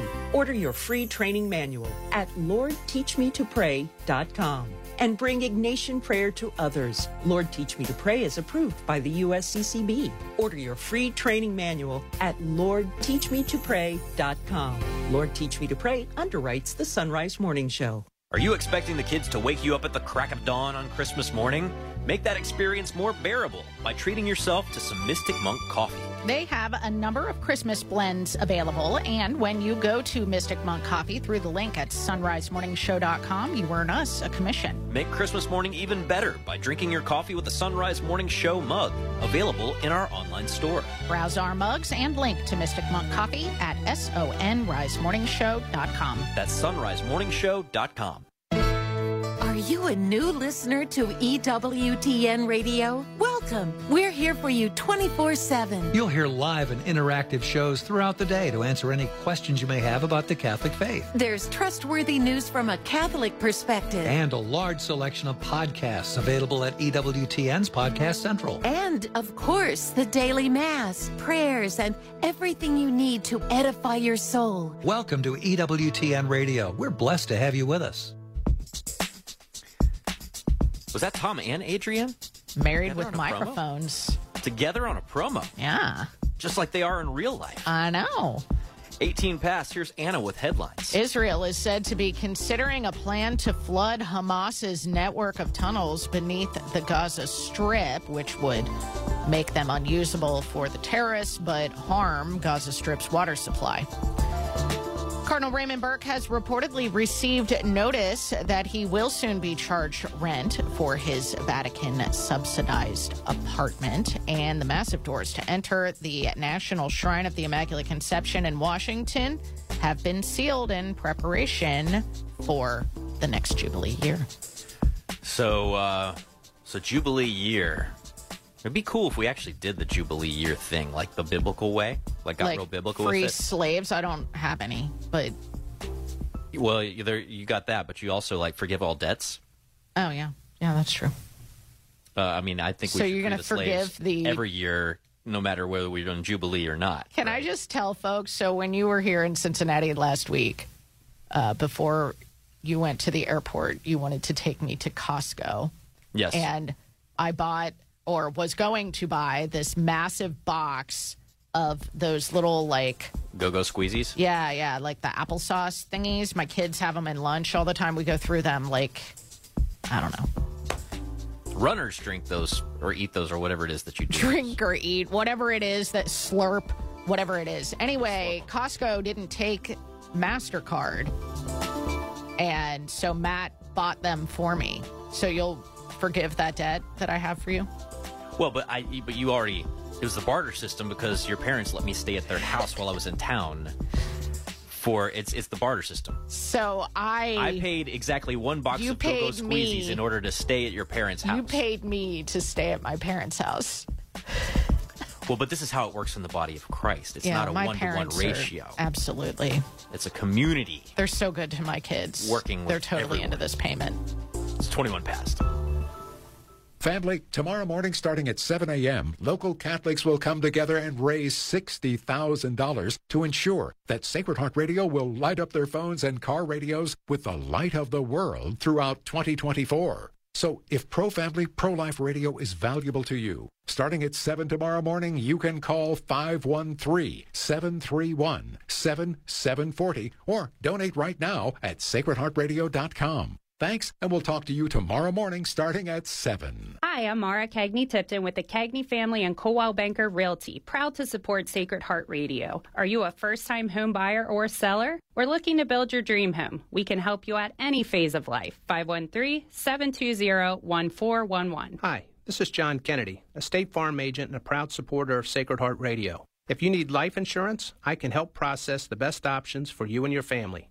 You can reach me at 859 485 2000 or online at johnkennedyinsurance.com. For Catholics, being united with God for eternity is the goal of earthly life. A Catholic cemetery is sacred because it holds our bodies, once temples of the Holy Spirit, until the Lord comes again. The Archdiocese of Cincinnati has consecrated Gate of Heaven Catholic Cemetery to provide this ministry and remind us that life is not ended, but changed. Today, you can ensure that you and your loved ones are interred in accordance with your faith. Call 513 489 0300 or visit gateofheaven.org. Working to see the culture of life prevail in the Miami Valley, Dayton Right to Life is here to protect God's gift of life through law, education, and community action, from fertilization to natural death. Find Dayton Right to Life online at DaytonLife.org. That's DaytonLife.org. You rely on your car, so rely on the experts at Fort Mitchell Garage, a proud supporter of Sacred Heart Radio. They can do it all from brakes, tires, and heating and cooling to towing and collision repair and more. Fort Mitchell Garage on Dixie Highway in Park Hills. On the web at fortmitchellgarage.com.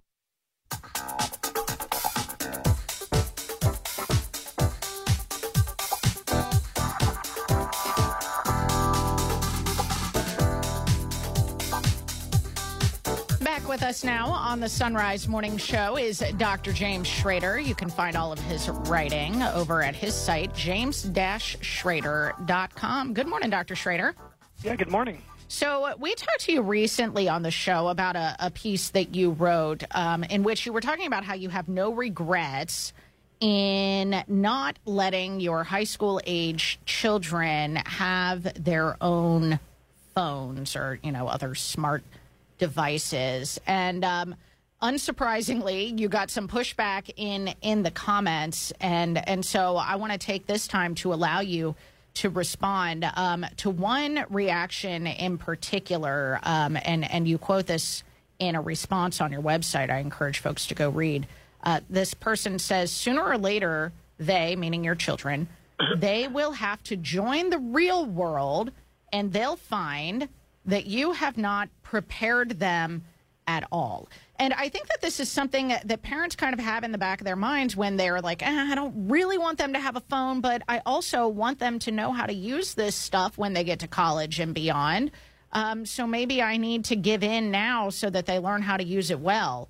Uh, what are your thoughts on that that idea?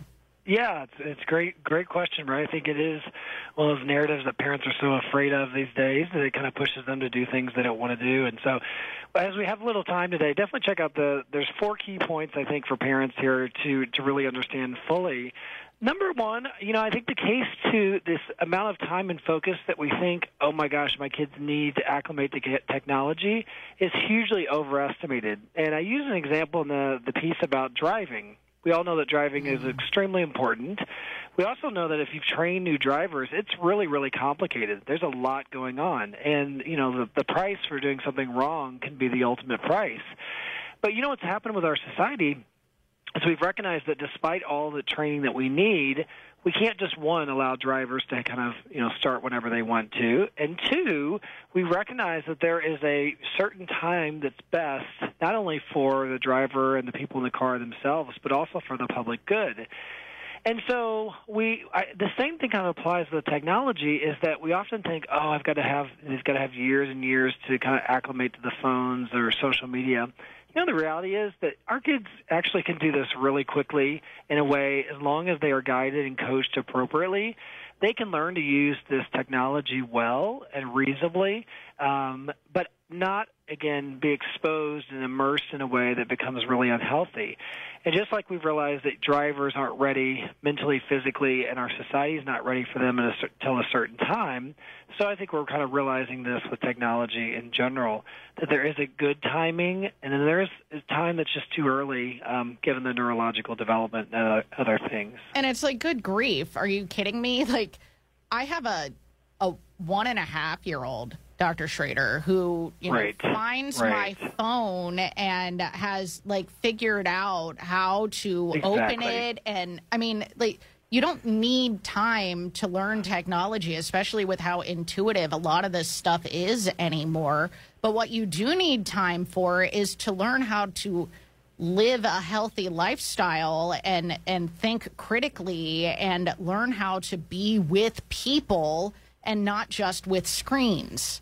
That's a perfect point. I mean, case number two in this article, again, I really encourage people to see how it's fleshed out, is that our goal is not to raise the most tech savvy kids in the world. Our goal is to raise the healthiest ones, right? And what you find is that we really provide a framework and ability and a sanctuary to develop physically, psychologically, socially, and spiritually healthy.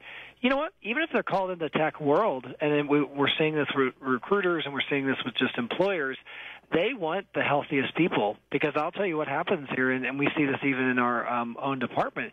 You can get people who are really tech savvy but can't do the simple things well. They can't have good interactions. You know, they can't necessarily organize well or, or sustain focus. And so what we're finding again through the research is that, you know, prioritizing this progress per se in technology and thinking our kids have to be exposed early and early to it, um, and and it ha- somehow that should trump everything else has become a real misnomer, and it's one of the reasons why we have such long wait lists to, you know, our clinics and everything else there. So. yeah, ay, you're not kidding. And I mean, not to dismiss the success that somebody can have being a YouTuber or an Sure. influencer or whatever, but is that really what we need from all of our children for all of them to be, you know, experts on this or that and go onto YouTube and, and get all the clicks? You know, the final thought is that we actually have tons of careers these days that we can't find enough people that are necessary careers. And so we're starting to realize that if people are migrating to what we call kind of alternate, you know, options, maybe the gaming industry, and they're leaving those other careers unfilled, we're all going to be in trouble with that one. Yep. We need to uh, get our kids interested in other things outside of technology. That is for sure. Uh, great stuff over at james-schrader.com. You can find it at the top of his articles over there at his website, which is linked at sonrisemorningshow.com. Dr. Schrader, really appreciate your thoughts that you shared this morning. Thank you. Yeah, thanks a lot. You bet. And you can find all of our guests linked at sonrisemorningshow.com. And just a reminder, Advent is a great time to encourage people to tune in to Catholic Radio. We need you to be ambassadors for Catholic Radio, to uh, be evangelists for Catholic Radio. Um, because this is a great time of year to be tuning in. So much richness in this season of Advent that we have with us. And people can learn a lot. And uh, you never know when when Catholic radio will change a life. We have so many stories in that regard. And um, we could use your support as well at Catholic Radio. Support your local Catholic radio station, support EWTN, which makes this all possible. And if you can support the Son Rise Morning Show, we have our pledge drive tomorrow. We'd appreciate it. Half past the hour now on the Son Rise Morning Show. It's time for news. The war between Israel and Hamas continues. The Israeli military said it's expanding its ground assault to all of the Gaza Strip. Some residents in the region have said there's nowhere safe to go as the fighting starts to spread to the southern part of the region. This comes as rockets continue to be fired from Gaza into Israel.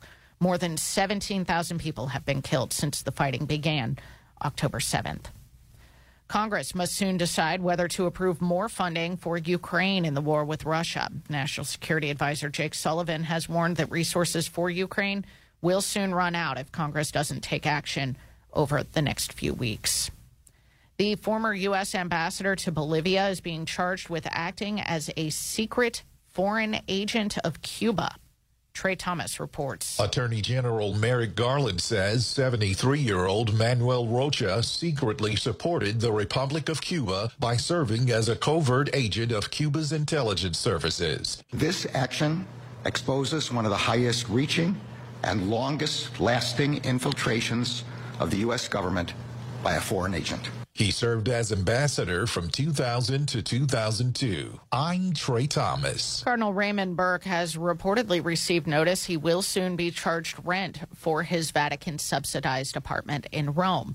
The Pillar reports Burke received a letter December 1st, which was dated November 24th. Last year, the Vatican announced that all cardinals living in Rome would see an end to free rent for their Rome apartments. But Burke is apparently the first cardinal to receive notification that he will be charged market rate rent. Pope Francis, meanwhile, met with his Council of Cardinals yesterday.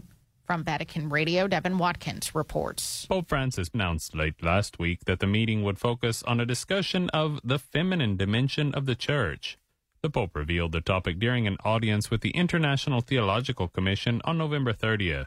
The church is woman, said Pope Francis on that occasion, adding that if we do not understand what woman is or what the theology of womanhood is, then we will never understand what the church is. He also described the, quote, masculinizing of the church as a great sin which has yet to be resolved. The Pope appealed to a distinction proposed by Jesuit theologian Hans Urs von Balthasar, who described a Petrine or ministerial principle and a Marian or mystical principle.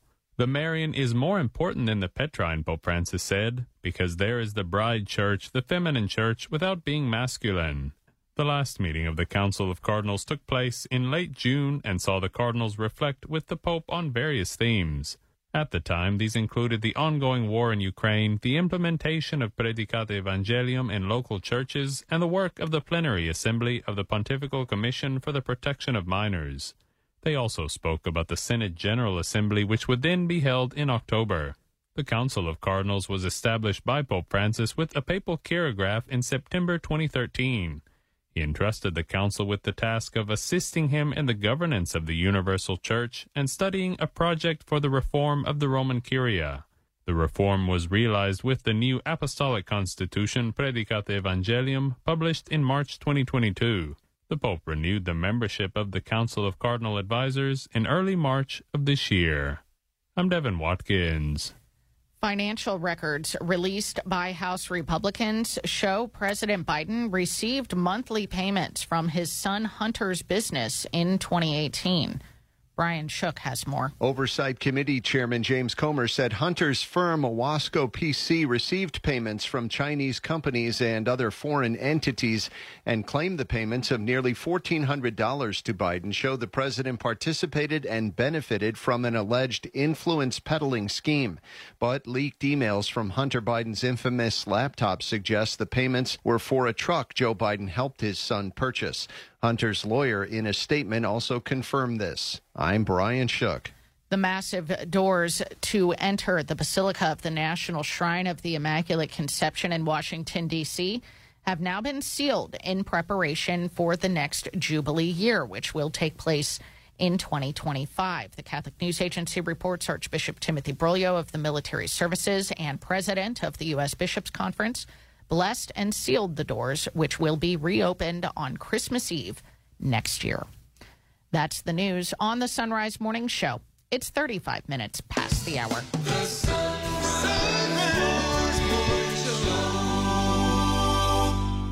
To protect Catholic thought and pro life radio next year, Sacred Heart Radio listeners will begin by raising $60,000 this Wednesday. So we'll talk to you and everyone you told about us on Wednesday, or to pledge now, visit sacredheartradio.com. Schneller Knochelmann Plumbing, Heating, and Air are proud supporters of Sacred Heart Radio, home of the 100% satisfaction guarantee, because our work is done right the first time. For all your plumbing, heating, and air conditioning work, find us at skpha.com. skpha.com. Have you explored God's calling for your life? Come and experience consecrated life for a week. See if God might be calling you to serve Him with an undivided heart. Share in prayer and community life centered on the Eucharist and devoted to Mary. Participate in our mission to strengthen families in the Catholic faith. This spring and fall, visit the Catholic Corps for a come and see week at Catholic Familyland near Steubenville, Ohio. For more information, go to afc.org/cc. It's 24 minutes before the hour on this Tuesday, December the 5th. Your forecast is brought to you on Sacred Heart Catholic Radio by Schneller Knochelmann Plumbing, Heating, and Air online at skpha.com. Gonna see some rain again today. Right now, temperatures in the mid 30s as you're heading out the door. For Cincinnati, scattered showers and a few afternoon, evening downpours possible with a high today of 42 degrees. Mostly cloudy tonight and dry with an overnight low of 32. Partly to mostly cloudy tomorrow with a few flurries possible and a high of 40 degrees. For the Miami Valley Dayton area, rain and snow this morning, changing to rain by the afternoon and a high of 40 today. Cloudy with a few spotty rain or snow showers tonight and an overnight low around 30.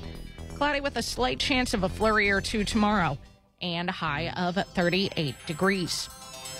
This is Sacred Heart Catholic Radio.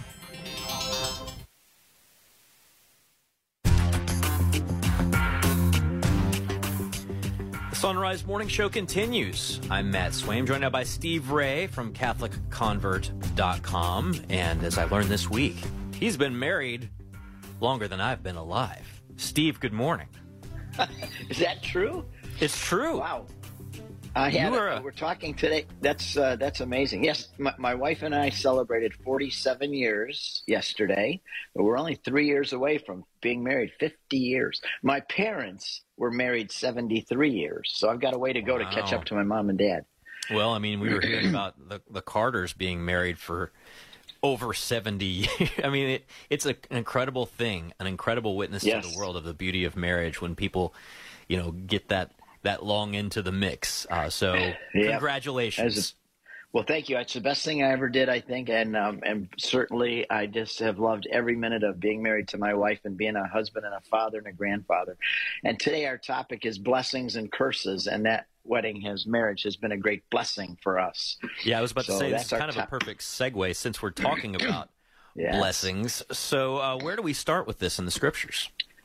Well, the blessings and curses are kind of the opposites of each other. So I wanted to see how many times they were used in the Bible. And fortunately, the word blessing is used way more times than the word curse is used.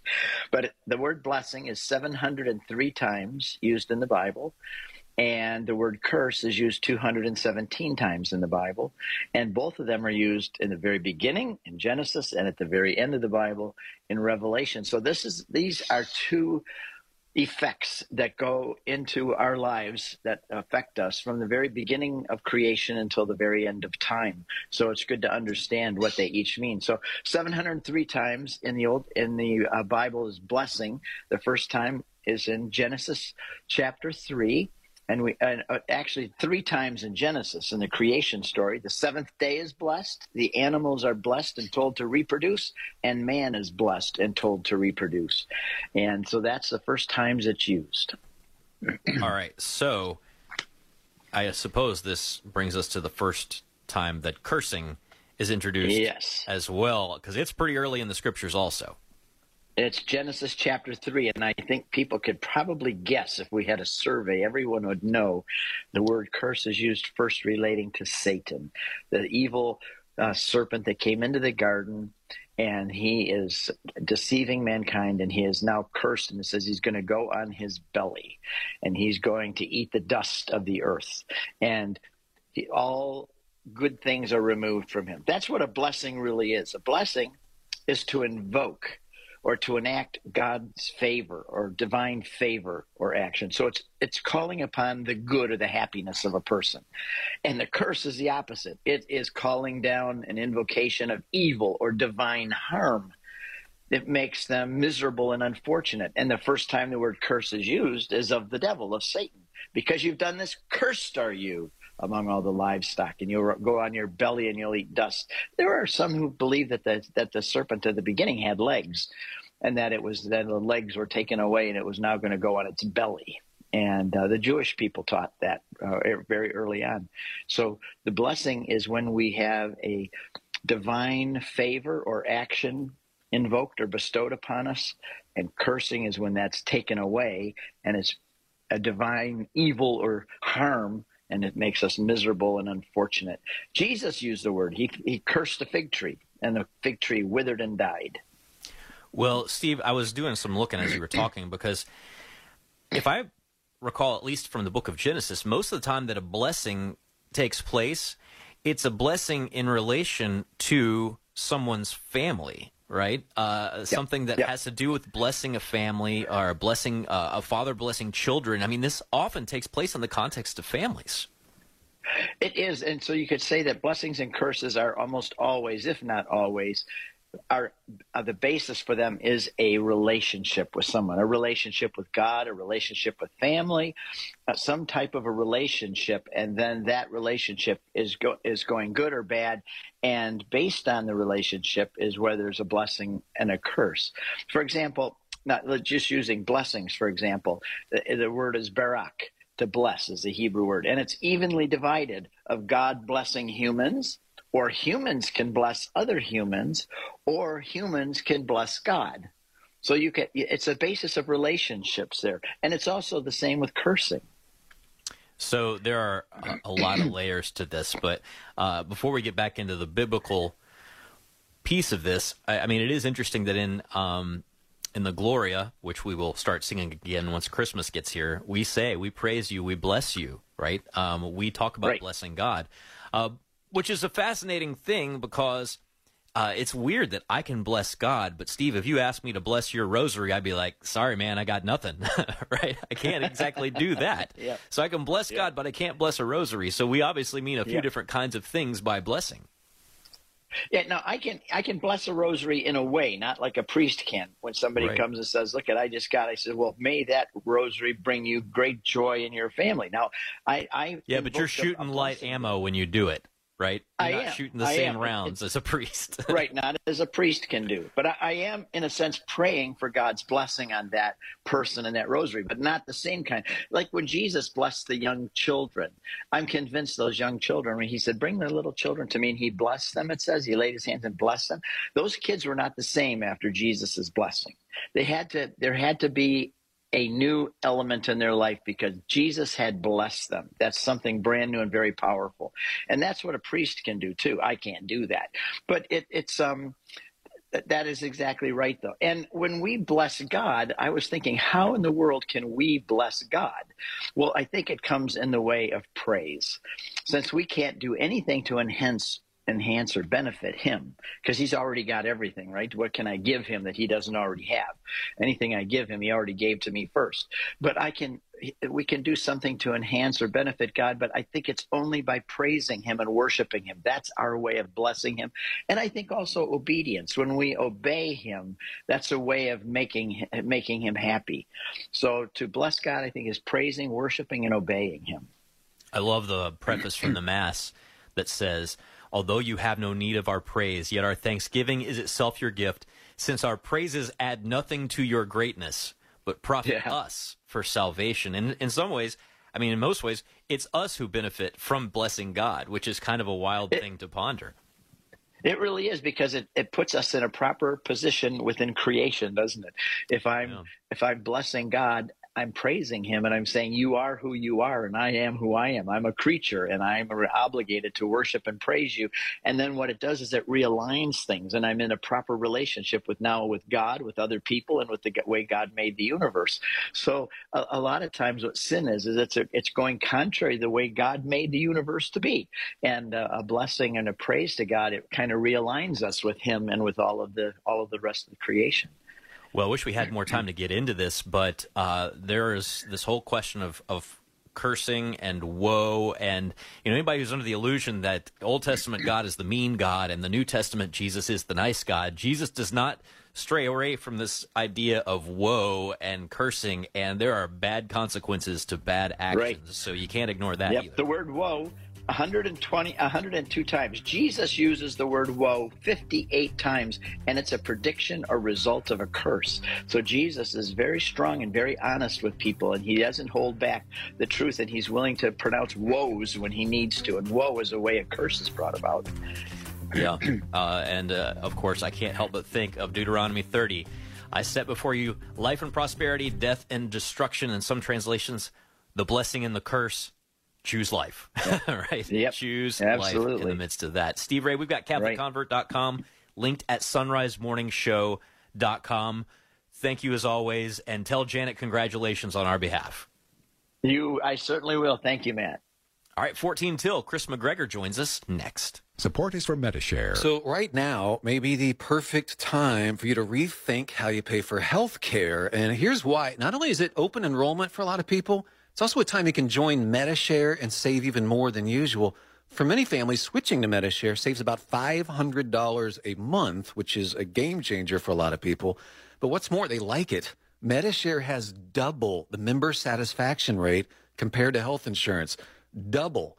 Medi-Share is a proven thing too. For over 30 years, it's a Christian community of more than 400,000 members. And here's the thing too. If you join before December 15th, and you mention the promo code SHARE, you'll get another $150 savings. So I'll give you the number here in a second, but just call. You'll get a price within two minutes. And remember, the deadline is December 15th. So call now and you'll save even more. Here's the number 844 55 Bible. That's 844 55 Bible. 844 55 Bible. Business owners are starting to think outside the box to find new customers. You can reach millions of engaged Catholic listeners by underwriting the Son Rise Morning Show. Each weekday morning, listeners across the U.S. and around the globe can hear your message for your business, ministry, or nonprofit on the Son Rise Morning Show. To find out how it works, email me, Leah at sacredheartradio.com. That's Leah at sacredheartradio.com. The most original and exclusive Catholic content is on EWTN Radio. One time somebody said to me, Why don't you air these people? And I said, No, because I don't think they're Catholic. He says, By what right do you have to say that? I said, I own the network. Mother Angelica Live Classics. Tonight, 8 Eastern on EWTN Television and Radio. This is Dr. David Anders. Join us for an engaging hour of questions and answers about the Catholic faith on Call to Communion today at 2 p.m. Eastern. Now, back to the Son Rise Morning Show. 12 till, here's Anna with headlines. The war between Israel and Hamas continues, with the Israeli military saying it's expanding its ground assault to all of the Gaza Strip. Cardinal Raymond Burke has reportedly received notice he will soon be charged rent for his Vatican subsidized apartment in Rome, something that will be happening for all cardinals living in Rome, but Burke apparently the first to receive this notification. And the massive doors to enter the Basilica of the National Shrine of the Immaculate Conception in Washington, D.C., have been sealed in preparation for the Jubilee year of 2025. You can hear news at the top and bottom of each hour right here on the Son Rise Morning Show. Back with us now on the Son Rise Morning Show is Kris McGregor from discerninghearts.com. Good morning, Kris. Good morning, Anna. How are you today? I am doing fine and uh, hope you are doing well. Got a smile on my face after hearing Mother Angelica. Gotta love her. On that that's one of my Advent things this year. I'm actually going back and listening. And every night, uh, I've been watching a classic of Mother Angelica. It's the wisdom that comes out of that wo- woman's mouth. It's prophetic. Unreal. It's unreal. Oh, Absolutely. gosh. Holy, holy, holy. Speaking about wisdom coming out of mouths, we're going to be talking Mm-hmm. about St. Ambrose of Milan today. Our selection this week from the Office of Readings for the December 7th feast of St. Ambrose. And this man had a lot of wisdom.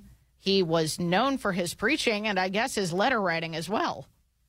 Oh, he was. He was so good that even before he was baptized, while he was still a catechumen, they wanted to make him bishop. That's awesome. So that just goes to show you. I mean, this is, he is so wonderful. And because he practiced what he preached, literally, especially in this particular passage, it touched the ears of a young man named Augustine, whose mother, who had been fervently praying and had heard Ambrose speak, uh, the, uh, well, saints make saints, right? Yeah.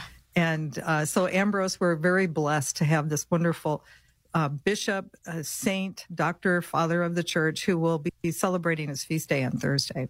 The honey tongued doctor of the church, I believe he is known as. And uh, this is a letter that he wrote, correct?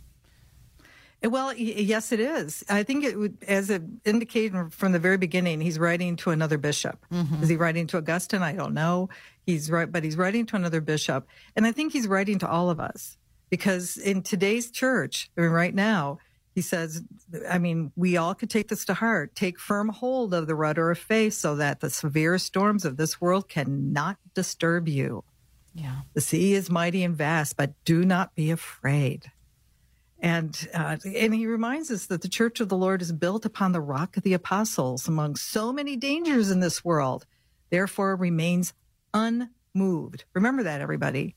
It's going to be okay. It's it's unshakable. It's firm against the assaults of the raging sea, even though the sea looks pretty fierce, Yeah. doesn't it? Sometimes those storms Yeah. are pretty bad. It does. I mean, you think about the danger of water, of violent, turbulent water, but we as Christians have the waters of baptism to to immerse us, right? And so, um, you know, Ambrose here telling this bishop who is receiving this letter to drink from Christ, to to remember his baptism. That's right. And to allow the rivers that flow down from God and his saints like a torrent, receive those. Take time. You know, the word is receive. A lot of times we're so busy or we're so rushing that we don't take that pause to allow God to pour into us his very spirit, to be able to fill us so that as he uses in this, um, his analogy, that it is no longer I who is am going to speak, but that torrent of grace will flow out of me. I'll be so full like a well that whatever I will get what I need, but then it will flow out to others. But you gotta take time to receive. And at, during Advent, this is a classic moment. All year long is important, but it, it, everyone is screaming, slow down, stop, and get ready. Yeah. Yeah, he writes There is also a rushing river giving joy to the heart that is at peace and makes for peace. Whoever has received from the fullness of this river, like John the Evangelist, Peter, and Paul, lifts up his voice. Just as the apostles lifted up their voices and preached the gospel throughout the world, so those who drink these waters begin to preach the good news of the Lord Jesus. This reminds me, you know, when you were talking, is it St. Bernadette that had that quote about like being a well that needs to mm-hmm. be filled and then it's like from the overflow then you share that that that life of Christ? Well, if it wasn't, it should be only because of. I'm pretty sure Bernadette. Saint Bernadette. Yeah, yeah. I mean, it, it's so true. You know, you have to be able to take that time. You know, for example, yesterday I had such a crazy day, and it was I was just I was I was empty. Mm. I was hmm. totally I was walking around, and I my calendar said I had no time. But uh, Anna, I got in the car. I went to this reserve area. I sat by this lake and I watched deer and I just went, wow. I can't do this anymore, Lord. You got to help me. Mm. And he did. And you, as a young mom with all those beautiful children and the job that you have and the work that you have to do, you probably have less time than I do.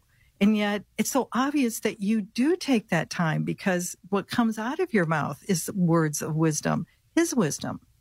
Well, you know, you have to do that, that don't you? you? Yeah, I mean, it's it comes from sitting with the Lord. You have to take that time. I mean, my moments of silence are few and far between, often in the car when I don't have children with me. Mm-hmm. But those are the moments, you know, um, this is this is something that that I learned early on in motherhood. I'd love to to get your thoughts on this because you feel like you're constantly rushing around that you you don't have any time.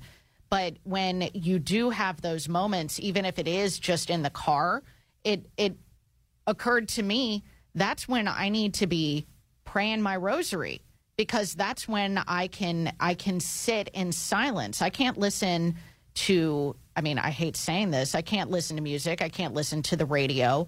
I need to use that time wisely because it might be the only time that I have in the day. That's when I need to be filled.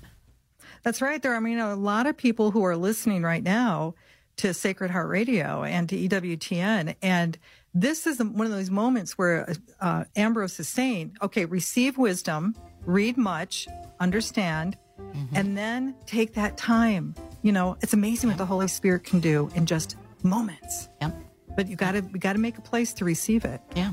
It might be waking up a little bit earlier than the kids. It might be staying up a little bit later than the kids, but using that time not to scroll on your phone, not to, you know, go through Netflix or whatever, but to actually use that time to be with the Lord. Some great Lead stuff from not into temptation. Amen to that, Kris. Amen. We've been talking to Kris McGregor about this uh, beautiful selection from the Office of Readings for the Feast of St.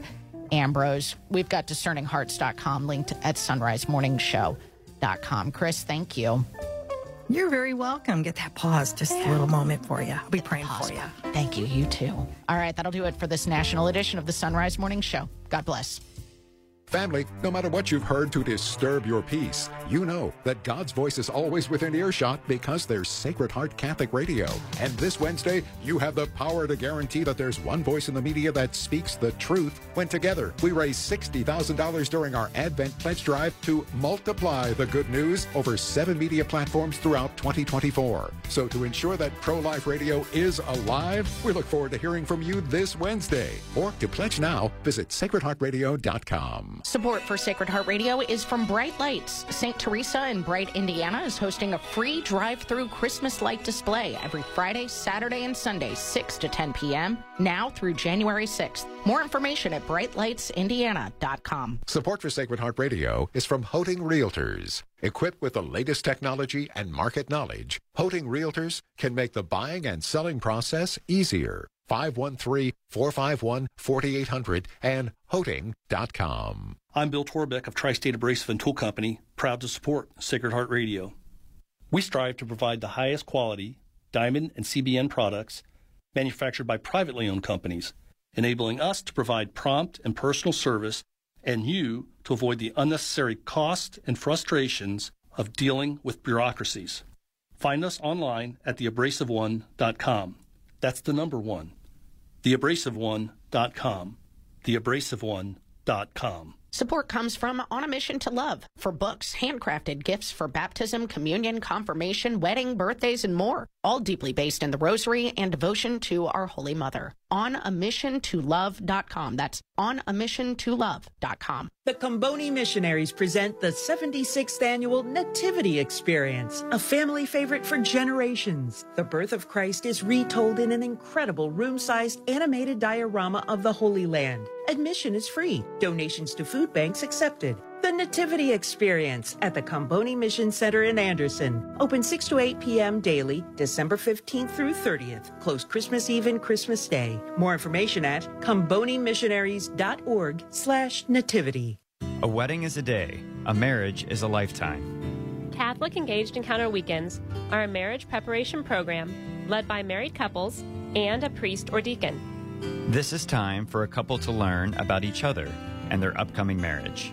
Based on communication, intimacy, and the family they grew up in. Find out more at cincinnati covington.engagedencounter.com. That's cincinnati covington.engagedencounter.com. This is Archbishop Dennis Schnurr from the Archdiocese of Cincinnati. Thank you for listening to Sacred Heart Catholic Radio. 740 WNOP Newport, 910 WPFB Middletown, or get the app, stream, podcast, and more at sacredheartradio.com. Arise,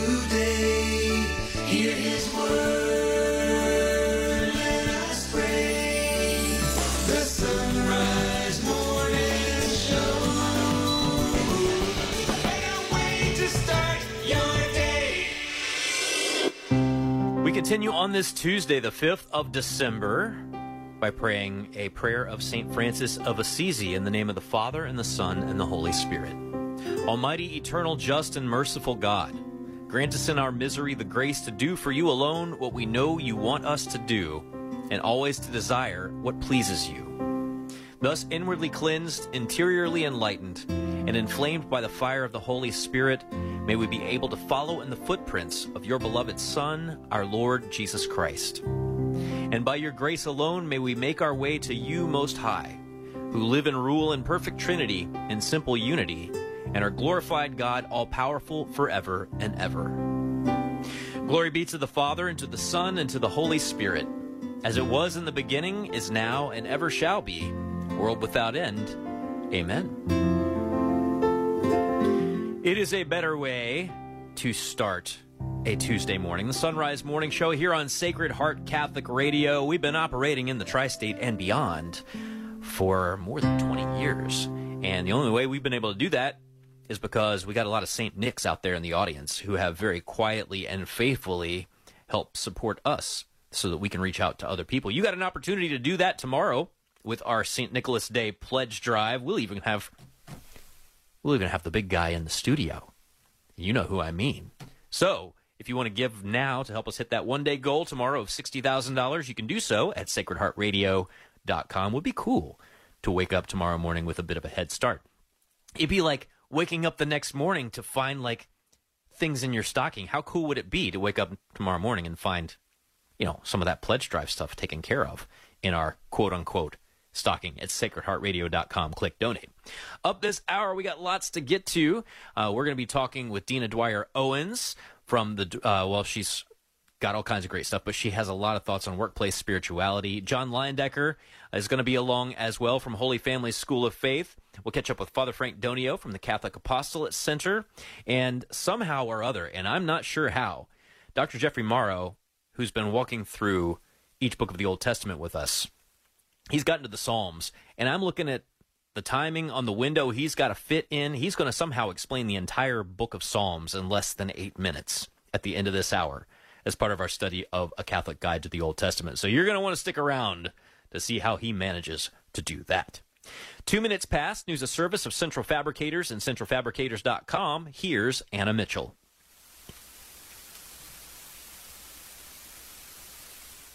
It's a service of Bridgetown Finer Meats and Oh, that's why he didn't hit the- BridgetownFinerMeats.com. Good morning. oh, Matt. Oh, Matt. All right, news.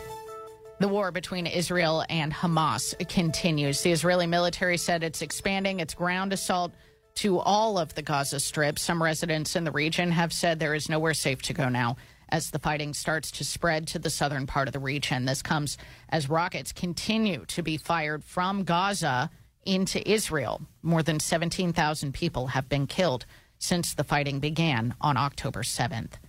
Meanwhile, Congress must soon decide whether to approve more funding for Ukraine in the war with Russia. National Security Advisor Jake Sullivan has warned resources for Ukraine will be running out soon if Congress does not take action over the next few weeks. The former U.S. ambassador to Bolivia is being charged with acting as a secret agent of Cuba. Trey Thomas reports. Attorney General Merrick Garland says 73 year old Manuel Rocha secretly supported the Republic of Cuba by serving as a covert agent of Cuba's intelligence services. This action exposes one of the highest reaching and longest lasting infiltrations of the U.S. government by a foreign agent. He served as ambassador from 2000 to 2002. I'm Trey Thomas. Cardinal Raymond Burke has reportedly received notice that he will soon be charged rent for his Vatican subsidized apartment in Rome. The Pillar reports Burke received a letter dated December 1st, or dated November 24th. He received it on December 1st. Last year, the Vatican announced that all cardinals living in Rome would see an end to free rent for their Rome apartment, but Burke is apparently the first to receive notification that he will be charged market rate rent. Pope Francis, meanwhile, met with his Council of Cardinals yesterday. Vatican News reports the group focused on, among other topics, the feminine dimension of the church. Speaking last week to the International Theological Commission, the Holy Father said, quote, the church is woman. If we do not understand what woman is or what the theology of womanhood is, we will never understand what the church is. The liability of the Oxycontin maker and its role in the U.S. opioid crisis is being scrutinized now by the Supreme Court. Mark Mayfield reports. The High Court heard a challenge Monday from the Justice Department to last year's $6 billion settlement agreed to by Purdue Pharma. The bankruptcy ruling by a New York court shielded the Sackler family, which controlled the company, from future litigation. Families of OxyContin victims say they deserve to sue the Sacklers. Most of the money from the original deal would go to states and to Native American tribes to help fight the epidemic. I'm Mark Mayfield. 806 now on the Son Rise Morning Show and Sports on Sacred Heart Radio is brought to you by Dr. Robert Berger and Beacon Orthopedics and Sports Medicine online at beaconortho.com. Here's Paul Lockman. Well, I guess I have uh, quite the news today. Uh, I know, right? Pretty fun day at the office for uh, the Bengals. Bengals on the road, but took care of business, knocking off the Jacksonville Jaguars by the final score of 34 to 31. That game uh, went to overtime, and uh, boy, the player of the game, easy to, easy for me to say, it was Jake Browning. He was 32 of 37, very sharp, 354 passing yards, a touchdown. He also ran one in uh, in just his second start of the season. Ja'Marr Chase helped him out. Let's be honest. He had 11 catches, 149 yards. Joe Mixon also ran the ball well, 68 total yards, two touchdowns on the ground.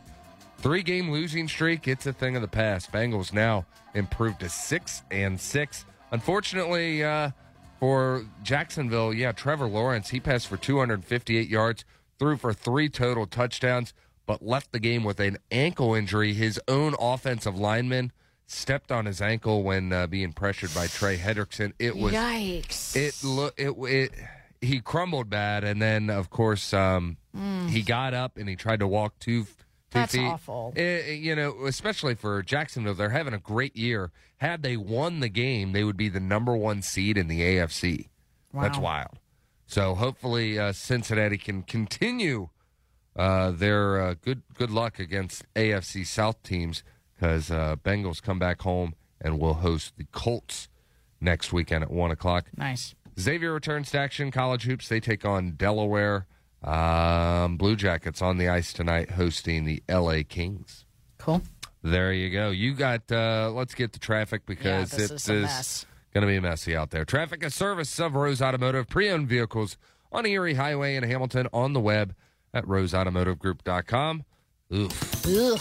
Yeah, well, expect to be slowing anywhere you are right now. I'm seeing a lot of red on my traffic map, but luckily, No accidents that are blocking anything. There is one on the uh, right shoulder on 75, but it doesn't even appear to be affecting traffic. So sorry, I'm taking time that I don't need to. Southbound 75, slowing through the Lockland split. Northbound 75, slowing between 74 and Ronald Reagan. Eastbound 74, you're on the brakes from North Bend into the 75 interchange. Southbound 71 is pretty bad, slowing from Kings Island all the way down to Smith Edwards. If you're going northbound, you're going to be slowing from Smith Edwards up toward Ronald Reagan. In northern Kentucky, you are on the brakes from Turfway up to the river and northbound 471 from 275 up to the river. Inner loop of 275 westbound through the construction, slowing from Dixie over toward Mineola Pike. And actually, if you're down like in the Walton area, there is actually an accident blocking the right three lanes at uh, 338. So this is just before the merge of 75 and 71 that the, or sorry, just after that, that this is happening and you're backed up to, I mean, past Mary Grubbs Highway on 75 to Verona Mudlick on 71. So you're going to need some extra time if you're sitting in that right now. Okay, now weather. Can you tell something's wrong weather wise? Scattered showers and few afternoon, evening downpours today in Cincinnati with a high of 42 degrees. Mostly cloudy tonight with an overnight low of 32. Partly to mostly cloudy tomorrow with a few flurries possible and a high of 40. For the Miami Valley Dayton area, rain and snow this morning. It'll change to rain showers by this afternoon and a high of 40 degrees. Cloudy with a few spotty rain snow showers tonight and an overnight low around 30. Cloudy with a slight chance of a flurry or two tomorrow and a high of 38 degrees. Today is Tuesday, December the 5th, Tuesday of the first week of Advent. Happy to have you along with us here on the Son Rise Morning Show on Sacred Heart Catholic Radio. Just a reminder tomorrow, the Feast of St. Nicholas, Sacred Heart Radio's Advent Pledge Drive. We're trying to raise $60,000 tomorrow, and you can get in on it now if you would like. SacredHeartRadio.com. Click on donate. Thank you so much. It's 11 past now. Matt? Thanks so much, Anna Mitchell.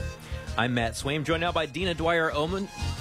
Dina Dwyer Owens, former chairwoman and CEO of Neighborly, author, speaker. She can uh, help you out with creating your culture. She's got a Your Better Future workbook, workbook at, as well at dinadwyerowens.com. Dina, I have completely forgotten how to talk on a Tuesday morning. Good morning, Matt. I was trying to say the word Owens and chairwoman at the same time, and it all came out. Goodness gracious.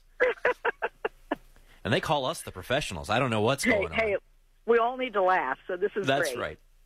Well, uh, I want to talk about uh, because you've had some experience with this personally of late. Uh, it's all about you know trying to make sure we're doing virtues and values in our workplace, but we don't live in a bubble, and we don't want these things to to just disappear when we go away. So, how have you been thinking about the importance of instilling these in the generations of uh, people who are entering the workforce now so that these things can sort of stay with a company, with a culture, uh, with kind of like a corporate environment across the board?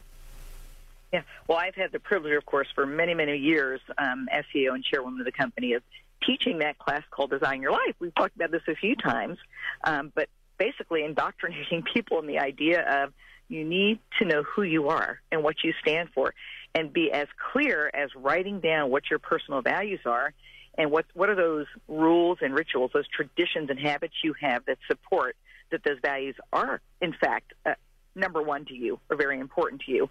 We've talked about, for example, my, my faith is my number one personal value, and and how do I prove that? Well, I'm sitting outside of St. Mary's Catholic Church downtown Waco. About to go to daily mass after this call. That's one of my daily habits. I go five or six days a week, not every day, but that's one of the things that I do to, to strengthen my faith, my faith walk. So I have recently had the opportunity to teach that same Design Your Life class to students at uh, Palm Beach Atlantic University in West Palm Beach, Florida. And I have done this at many universities, from Cornell to Baylor University to even high schools. And I don't do a lot of speaking, but this is one course that I love teaching to young people because most of them, Matt, unfortunately, have not thought about what do I believe? What are my personal values? Not what everybody else is talking about on social media, but what do I personally believe? We talk about this all the time, uh, Dina, in regard to uh, technology use and what it means to be formed as like a person and understand how to do that. You know, we we're, we're up against a battle, and it's. I mean, it's not one that we are destined to lose, right? It's one that if we just go about it right, we can do some incredible things. A lot of the people who are being formed in high schools and in colleges, they're being told, like, this is what you got to do. These are the skills you got to learn to go make money so that you can have a nice life, so you can send your kids to a good school, and the cycle continues. But there's not a whole lot of the why behind that, right?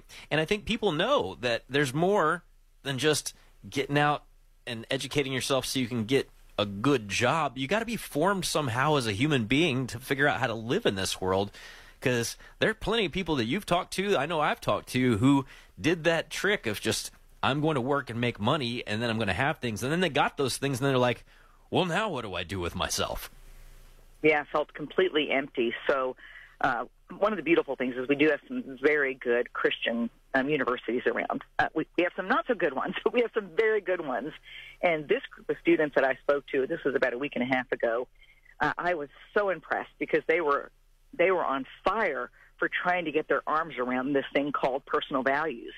And they they talked about how they are challenged by everything else going on in the world, but they don't want to fit into that mold what everybody else is doing. And yes, they've got to make a living. We all have to make a living, right? It's kind of like the air we breathe. We've got to have it. And we Indeed. talk about how there's nothing wrong with making a good living. There's nothing wrong with making a lot of money. It's what you do once you get that money that's good or bad.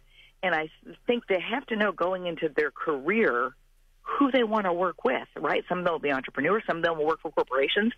But make sure you know who you are and you're finding the company that matches your personal values because otherwise you're going to be compromised. And it's very hard. It's just human nature. It's very hard for us to get out of a position once we've gotten into a position, especially one that's making us good money, even though we know the values aren't aligned. So these are the kinds of things that we need to talk about with the young people. And I think the whole the whole legacy of you know in our family in particular, when I think about managing finances, you know, we've got a lot of young nieces and nephews in my family, you know, who are um, entrepreneurial, inspired to go out and make a lot of money, and we're trying to help them understand why. What is the purpose for making a lot of money, and what are you going to do with that? Like you said, Matt, once you've made it, there's so much good that can be done, and so that's something we all need to be doing with young people.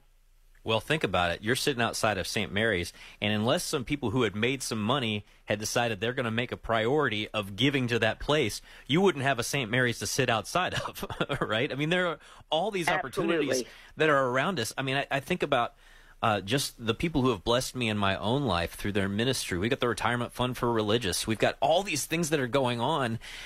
You know, to be able to remember that if you if you've been given these gifts uh, of of industriousness and have been blessed financially or blessed with skills and talents. I mean, what if you just buried that talent in the field and just were like, I well, I learned my thing, I got what I needed to. Who cares about the next generation? But like, you know, this is something that you realized and recognized. Like, hey, I learned some stuff. Maybe it will help another person. I mean, we've all got time, talent, and treasure that we're really meant to pass on to other people. That's right, and it's the planting of the seed. So sometimes it's frustrating. I know your kids are quite young, but it can be frustrating when you're when you're watching young people around you thinking, did they not hear a thing that we said? I mean, like I've been around for 60 years. 40 of those years I worked. So there's there are a few things that I've learned, you know, good and bad, um, but I try to share those and and yet we have to remember we can't control what they're going to do with the things that we've passed on to them, but all we can do is plant those seeds. And of course, the most important seeds that we plant are the fact that Jesus loves them, and they need to make that the priority. But it's it's a beautiful thing. Then all of a sudden, you know, maybe two or five years later, and you go, "Oh my gosh, look, look what they're doing! They're getting it. You know, they're they're working, serving their community now, doing things that they never really talked about doing." So it's a, it's a beautiful thing. So don't don't be frustrated. Uh, those of you who are listening, keep planting the seeds and keep nurturing those seeds. And before you know it, great things will come from that. So I, I have great hope about the future of our young generation if people continue to plant those positive seeds with them. Well, I do get frustrated sometimes, uh, Dina, about people who are coming up into the workforce until oh. until I remember what I was like at that age, and then I'm like, ah, Well, you know, I mean, you can't do somebody's journey for them, and they're probably learning things even in those mistakes that, you know, frustrate you and I. I mean, think about all the things that have gone into making you the kind of person that you are, and not all of them were your successes, right? Not It's all of them are your the good mistakes. decisions, right? You're right. It's mostly the mistakes. It's the stupid things that I did or the things that I was too lazy to be disciplined about doing. And I, I'll never forget uh, when my father founded our company in 1981, and he set his belief system. We call them the code of values today, but he called them the code of values, but it was really emotionally based beliefs. And the one that he hammered into me, and it was so annoying until I grew up, was we must re earn our positions every day in every way. You know, sure, celebrate the victories of yesterday, learn from the mistakes, but today, give it 100% again. And- the young people sometimes that we see around us, they think, oh, I did great yesterday. I worked hard yesterday. I'm not going to work hard today. I get a break today. And we just can't uh, build the kind of country, the kind of world we need to build by just thinking that just because I worked hard yesterday, that's all I have to do. Yeah, why do I, why would I need to eat today, Dina? I ate on Tuesday, you know, the- last week. You know, But, uh, these things are always. It's like the call to ongoing conversion. That's part of the Christian life. You know, we're always called to take up that cross daily and figure out where the Lord wants us to be and what we're supposed to be doing. If uh, our listeners want to get a copy of your Create Your Culture workbooks or your Your Better Future workbooks or connect with any of the things that you're doing to help people understand how to bring their faith into their work, how do they do so, Dina Dwyer Owens? They can just go to dinadwyerowens.com. It's very simple. And I think I have the original Code of Values posted there too, 'cause I think that that might be interesting to folks. Um, it's really the kind of thinking we need to have. Like our Creator put us on this earth to succeed. We should accept our daily successes humbly, knowing that a higher power, God, is guiding us. So dinadwyerowens.com. Matt, you and Anna, keep up the God work. Hey, thank you so much, Dina. God bless you. We'll talk to you soon. Thank you. All right, it's 20 past. We're back right after this. I'm Father Rob Jack. Join me this afternoon for Driving Home the Faith when Donna Marie Cooper O'Boyle will discuss her new book, Advent with Our Lady of Fatima.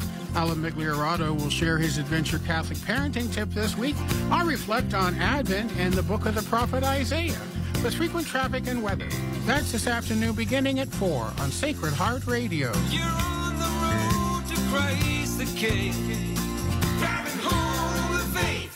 Good food can still be fast food. Bridgetown Finer Meats, a proud supporter of Sacred Heart Radio, has a convenient online store at bridgetownfinermeats.com. They're all your favorite prepared foods like their delicious homemade soups, beef barbecue, chicken and stuffing, and sweet potato casserole, all available at a click of a button for same day pickup. They also have high quality fresh meats like pork, veal, chicken, beef, and seafood, and even produce. Fast, convenient shopping on the go at bridgetownfinermeats.com.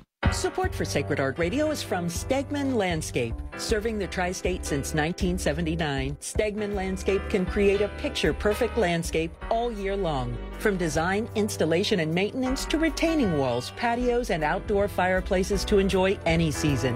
Stegman Landscape can do it all. Stegman Landscape, making the world more beautiful one yard at a time. 859 781 1562 and online at stegmanlandscape.com.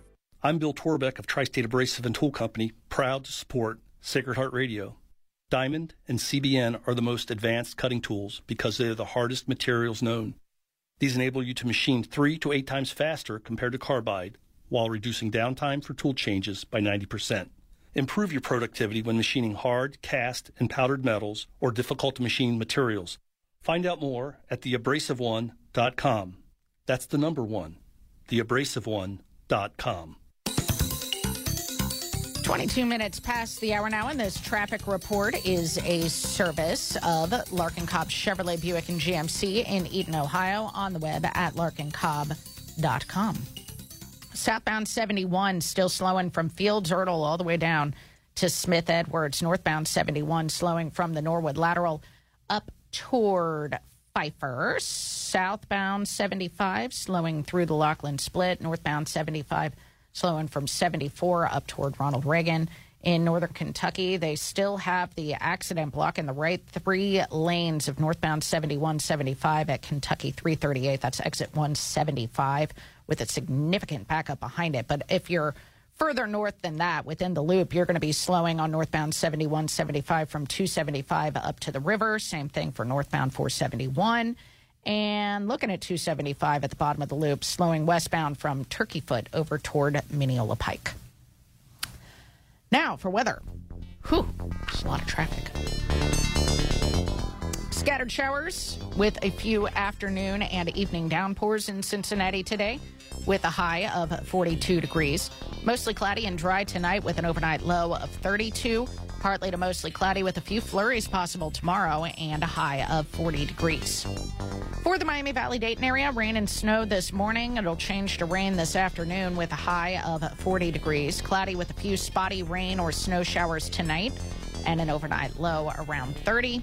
Cloudy with a slight chance of a flurry or two tomorrow and a high of 38 degrees. Now, please pray with me the prayer for Ohio. In the name of the Father, and the Son, and the Holy Spirit, amen. Ever living God, you give life and desire a future for all your children.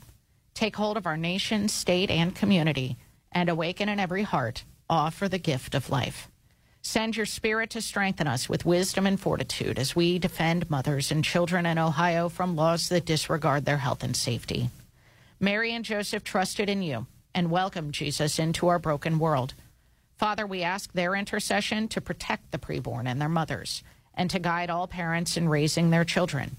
May they help us build a civilization of love by upholding the sacredness of life, preserving parental rights, and accompanying pregnant women in need. We ask this through Christ our Lord. Amen. Our Lady, Mother of the Family, pray for us. Saint Joseph, protector of the unborn, pray for us. John Leyendecker joins us next. It's 25 past. Support for Sacred Heart Radio is from Molly Maid of Westchester. With 30 years of trusted quality service and a 100% satisfaction guarantee. 1 800 Molly Maid or at mollymaid.com. Molly Maid, a clean you can trust. Tim Maley here, General Manager at Schoch Tile and Carpet. Schoch is a proud supporter of Sacred Heart Radio. Family owned and operated since 1928, Schoch hopes this season is filled with many blessings to you and yours. In the market for hardwood, check out MSI's Ladson and McCarran. Manufactured from European white oak, these engineered planks are on trend and highly sophisticated. Residential, commercial, new home construction, 513-922-3466 or schochtile.com. That's S-C-H-O-C-H tile.com. Support for Sacred Heart Radio is from Rose Automotive, serving the Hamilton area with a wide selection of pre-owned cars, trucks, and SUVs. Rose Automotive, celebrating over 30 years of automotive excellence on Erie Highway in Hamilton. RoseAutomotiveGroup.com. Support for Sacred Heart Radio is from Hoeting Realtors, trusted and recommended by generations of families to sell their homes. Licensed in Ohio, Kentucky, and Indiana. Hoeting Realtors, 513-451-4800 and at hoeting.com.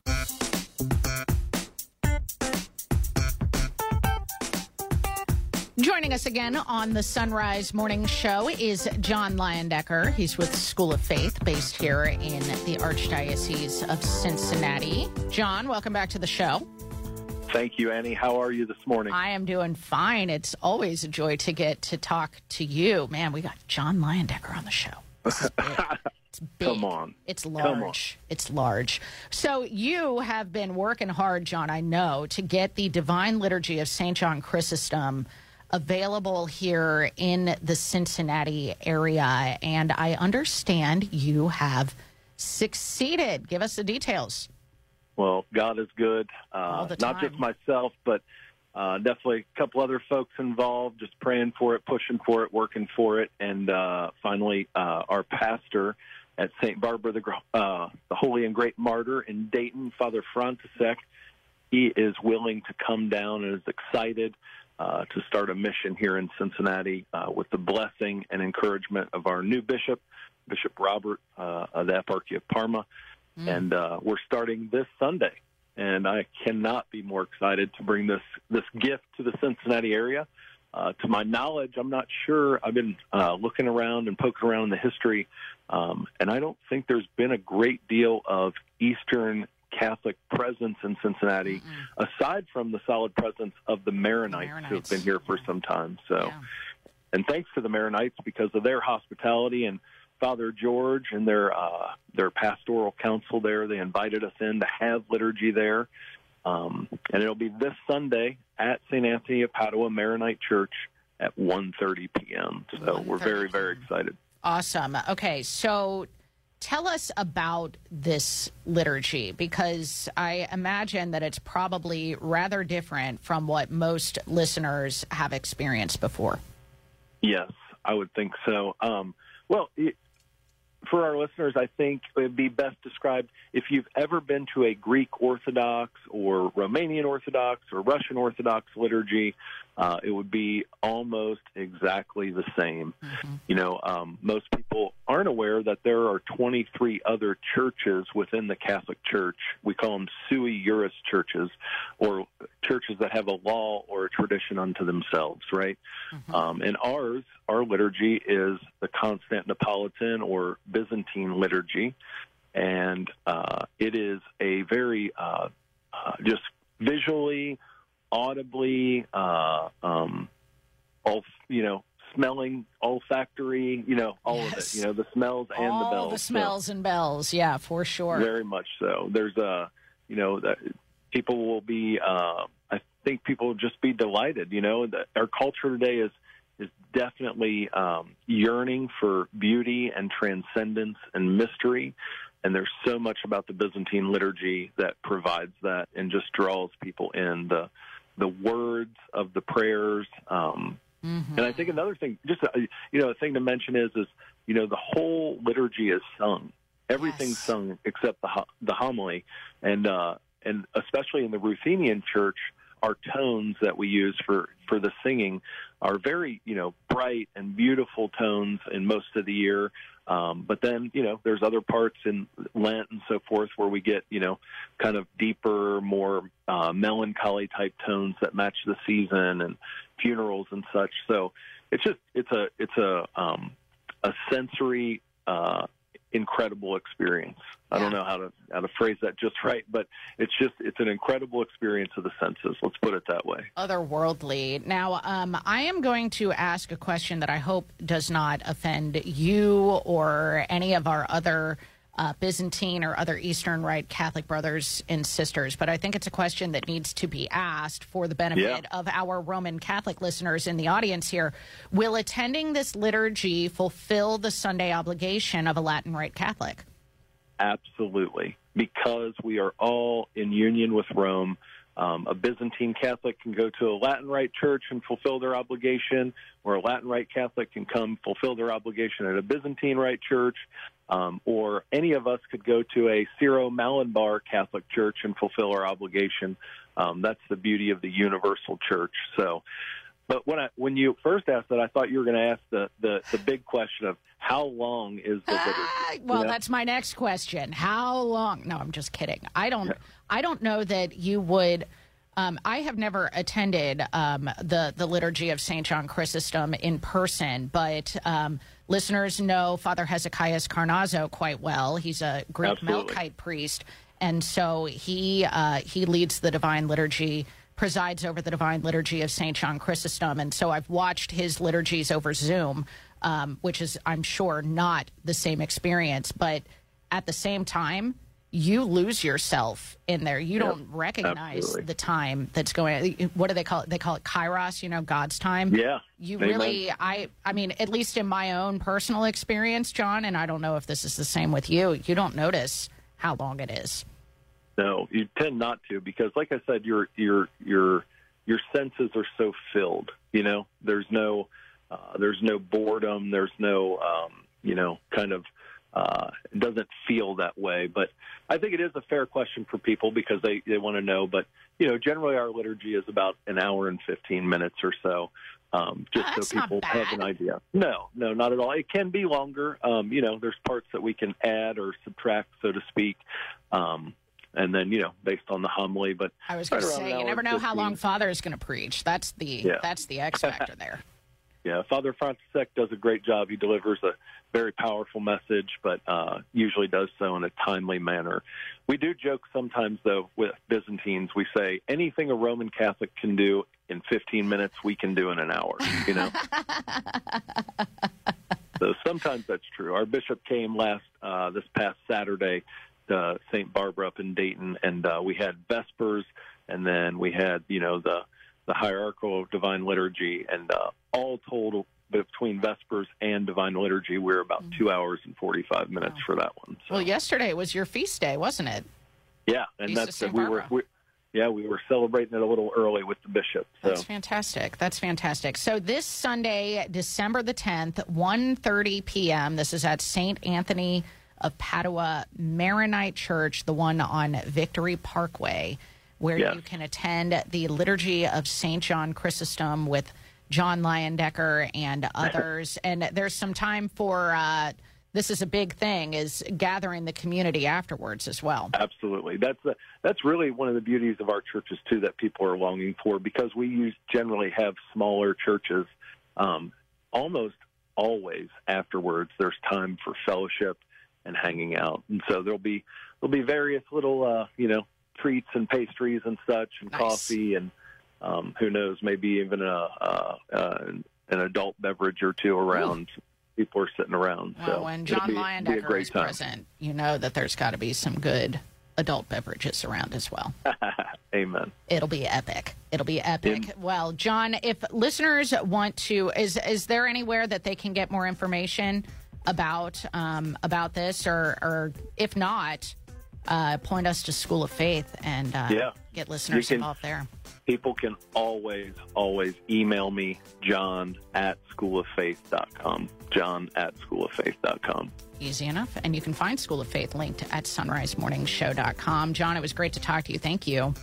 God bless you, Annie. You guys are doing good work. Thank you very much. Likewise. All right, it's 35 minutes past the hour now. It's time for news. As war rages on in the Middle East, there are reports that Israel is considering a plan to flood the Hamas network of tunnels beneath the Gaza Strip. The move could make them unusable for Hamas, but it could also harm the Gaza Strip's water supply. Reports are that Israel has already built a system of large pumps to send seawater in from the Mediterranean and could have all the tunnels flooded within weeks. The former U.S. ambassador to Bolivia is being charged with acting as a secret foreign agent of Cuba. Trey Thomas reports. Attorney General Merrick Garland says 73 year old Manuel Rocha secretly supported the Republic of Cuba by serving as a covert agent of Cuba's intelligence services. This action exposes one of the highest reaching and longest lasting infiltrations of the U.S. government by a foreign agent. He served as ambassador from 2000 to 2002. I'm Trey Thomas. Cardinal Raymond Burke has reportedly received notice that he will soon be charged rent for his Vatican subsidized apartment in Rome. The Pillar reporting he received the letter on December 1st. Last year, the Vatican announced that all cardinals living in Rome would see an end to free rent for their Rome apartments, but Burke is apparently the first to receive notification that he will be charged market rate rent. Pope Francis, meanwhile, met with his Council of Cardinals yesterday. From Vatican Radio, Devin Watkins reports. Pope Francis announced late last week that the meeting would focus on a discussion of the feminine dimension of the Church. The Pope revealed the topic during an audience with the International Theological Commission on November 30th. The Church is woman, said Pope Francis on that occasion, adding that if we do not understand what woman is or what the theology of womanhood is, then we will never understand what the Church is. He also described the, quote, masculinizing of the church as a great sin which has yet to be resolved. The Pope appealed to a distinction proposed by Jesuit theologian Hans Urs von Balthasar, who described a Petrine or ministerial principle and a Marian or mystical principle. The Marian is more important than the Petrine, Pope Francis said, because there is the bride church, the feminine church, without being masculine. The last meeting of the Council of Cardinals took place in late June and saw the Cardinals reflect with the Pope on various themes. At the time, these included the ongoing war in Ukraine, the implementation of Praedicate Evangelium in local churches, and the work of the Plenary Assembly of the Pontifical Commission for the Protection of Minors. They also spoke about the Synod General Assembly, which would then be held in October. The Council of Cardinals was established by Pope Francis with a papal chirograph in September 2013.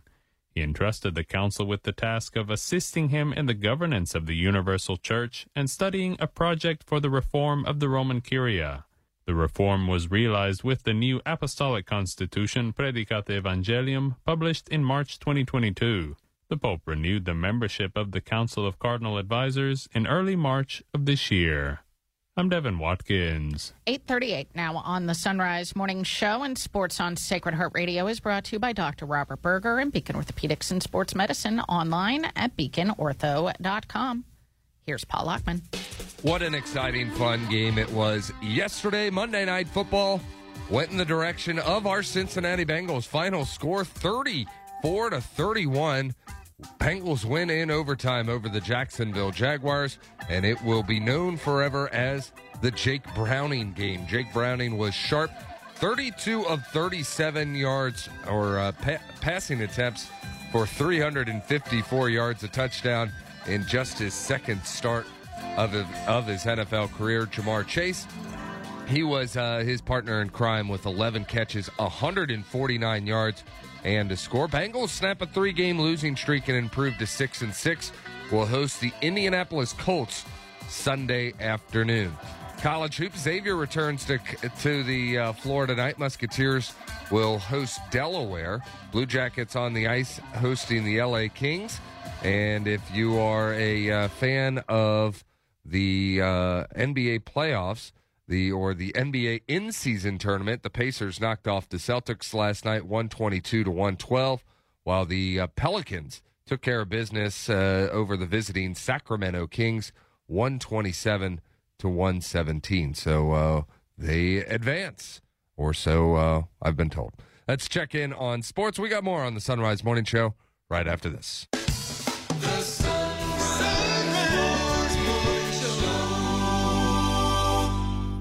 Why do so many businesses choose to underwrite Sacred Heart Radio?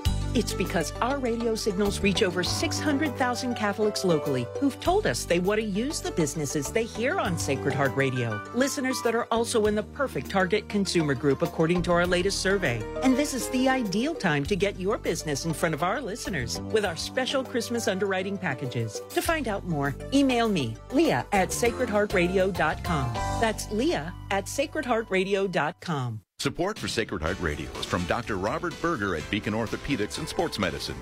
Dr. Berger has been recognized by Cincinnati Magazine nearly every year over the past 20 years as one of the top physicians in orthopedic surgery, and he serves as team physician for Xavier University, Mount St. Joseph University, and LaSalle High School. Dr. Berger treats patients of all ages at the Beacon West office on Harrison Avenue and on the east side at Cincinnati Sports Club. For more information, 513 354 3700. Online at beaconortho.com. Sacred Heart Radio is blessed to have the support of Larkin Cobb Chevrolet Buick GMC in Eaton, Ohio, offering a wide range of new and used cars, trucks, and SUVs with on-site financing. Larkin Cobb, close to Eaton, Richmond, Dayton, and Brookville. On the web at larkincobb.com.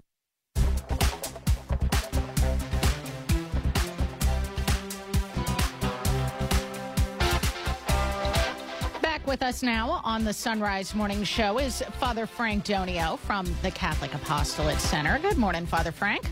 Good morning, Anna. So we're continuing our Advent mini series, spending the season with the founder of your order, St. Vincent Pallotti. And last time we talked about the theme of silence in Advent. This week we are focusing on prayer. And Advent really gives us a wonderful opportunity to increase our prayer, doesn't it?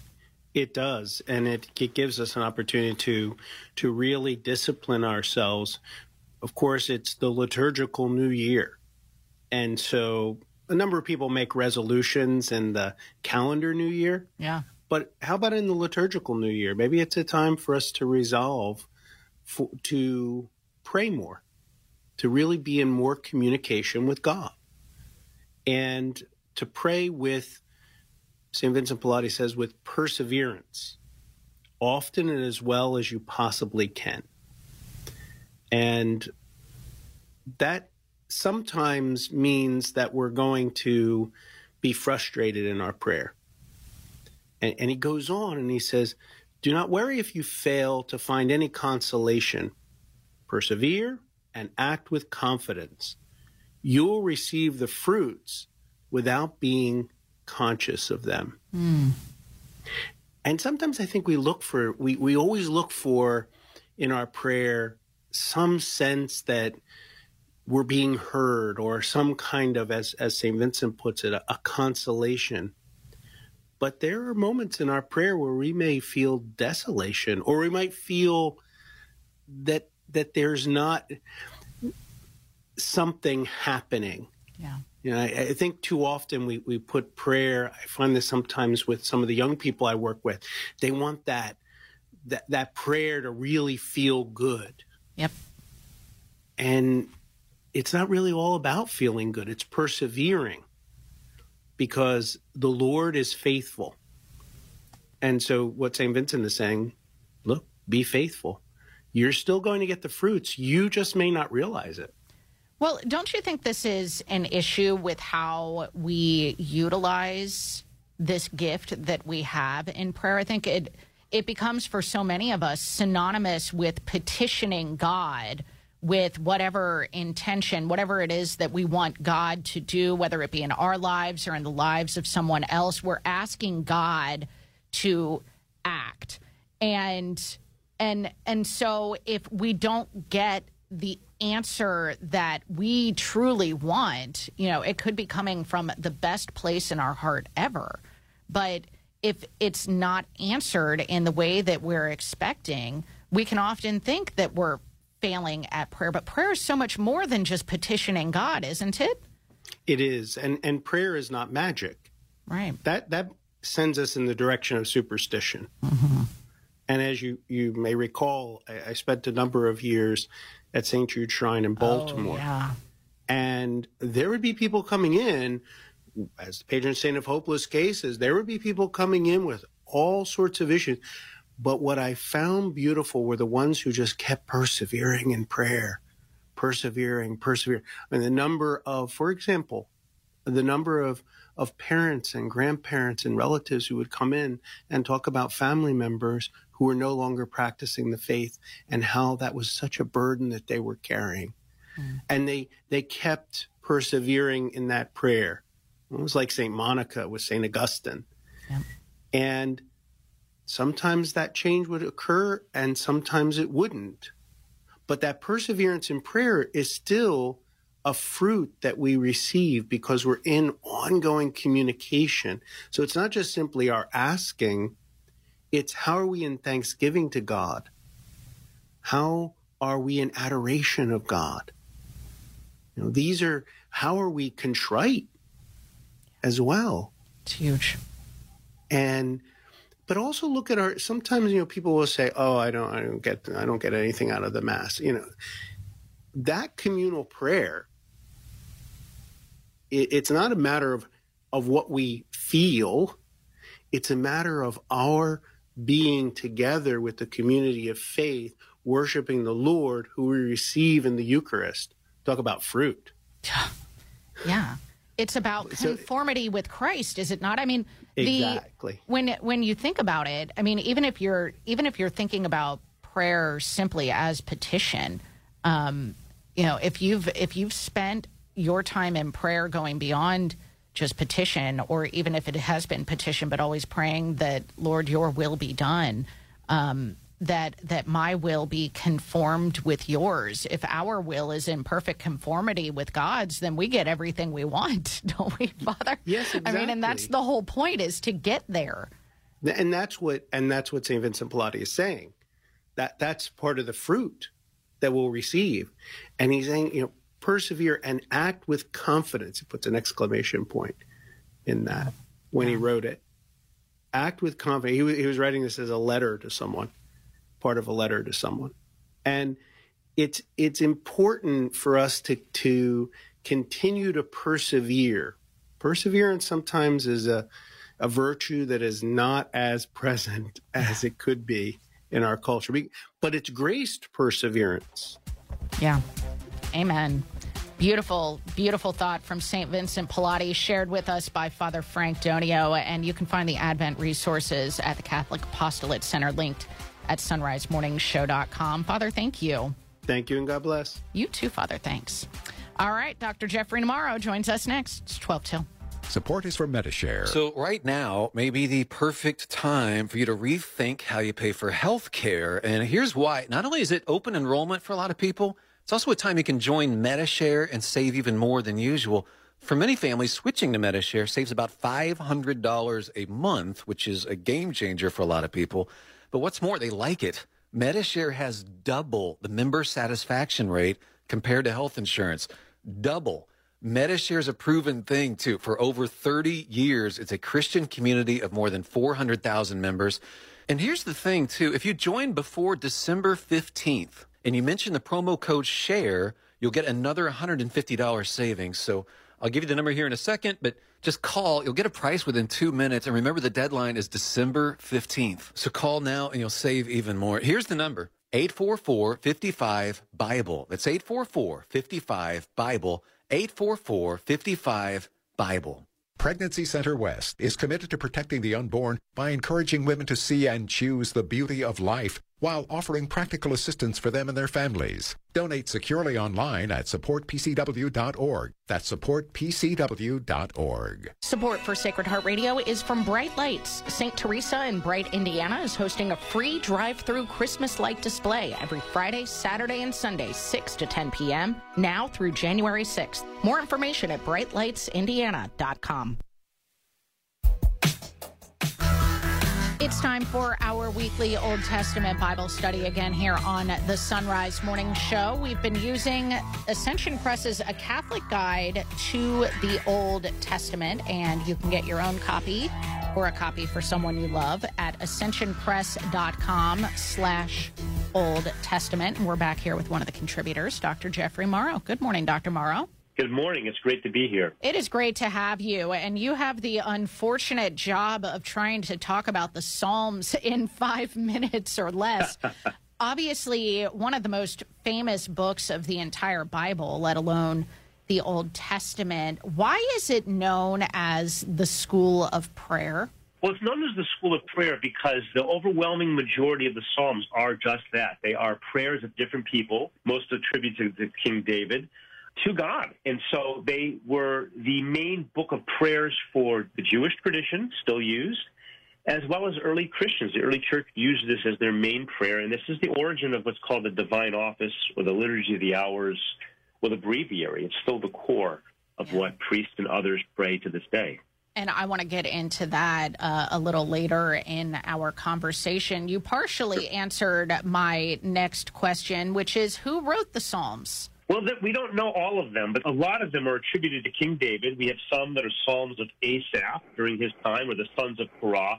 So they're attributed to very different authors in different times. And I think that's important to keep in mind. There's no one author in the tradition, even though we talk about them as the Psalms of David. Um, several of them have other authors as, as names. And there are 150 Psalms altogether. Can you yeah. talk about I mean, obviously, this is not a narrative book, so you can't like take us through the narrative of the right. Psalms, so to speak. But one thing that that comes out in in this guide that I really appreciated is that you do kind of see a story unfold in a, a way. That's why a guide like this is so helpful to to those of us wanting to learn more about the Old Testament and and the Bible. So, can you talk about uh, the ways in which you can can sort of break up the Book of Psalms to see sure. a bigger picture?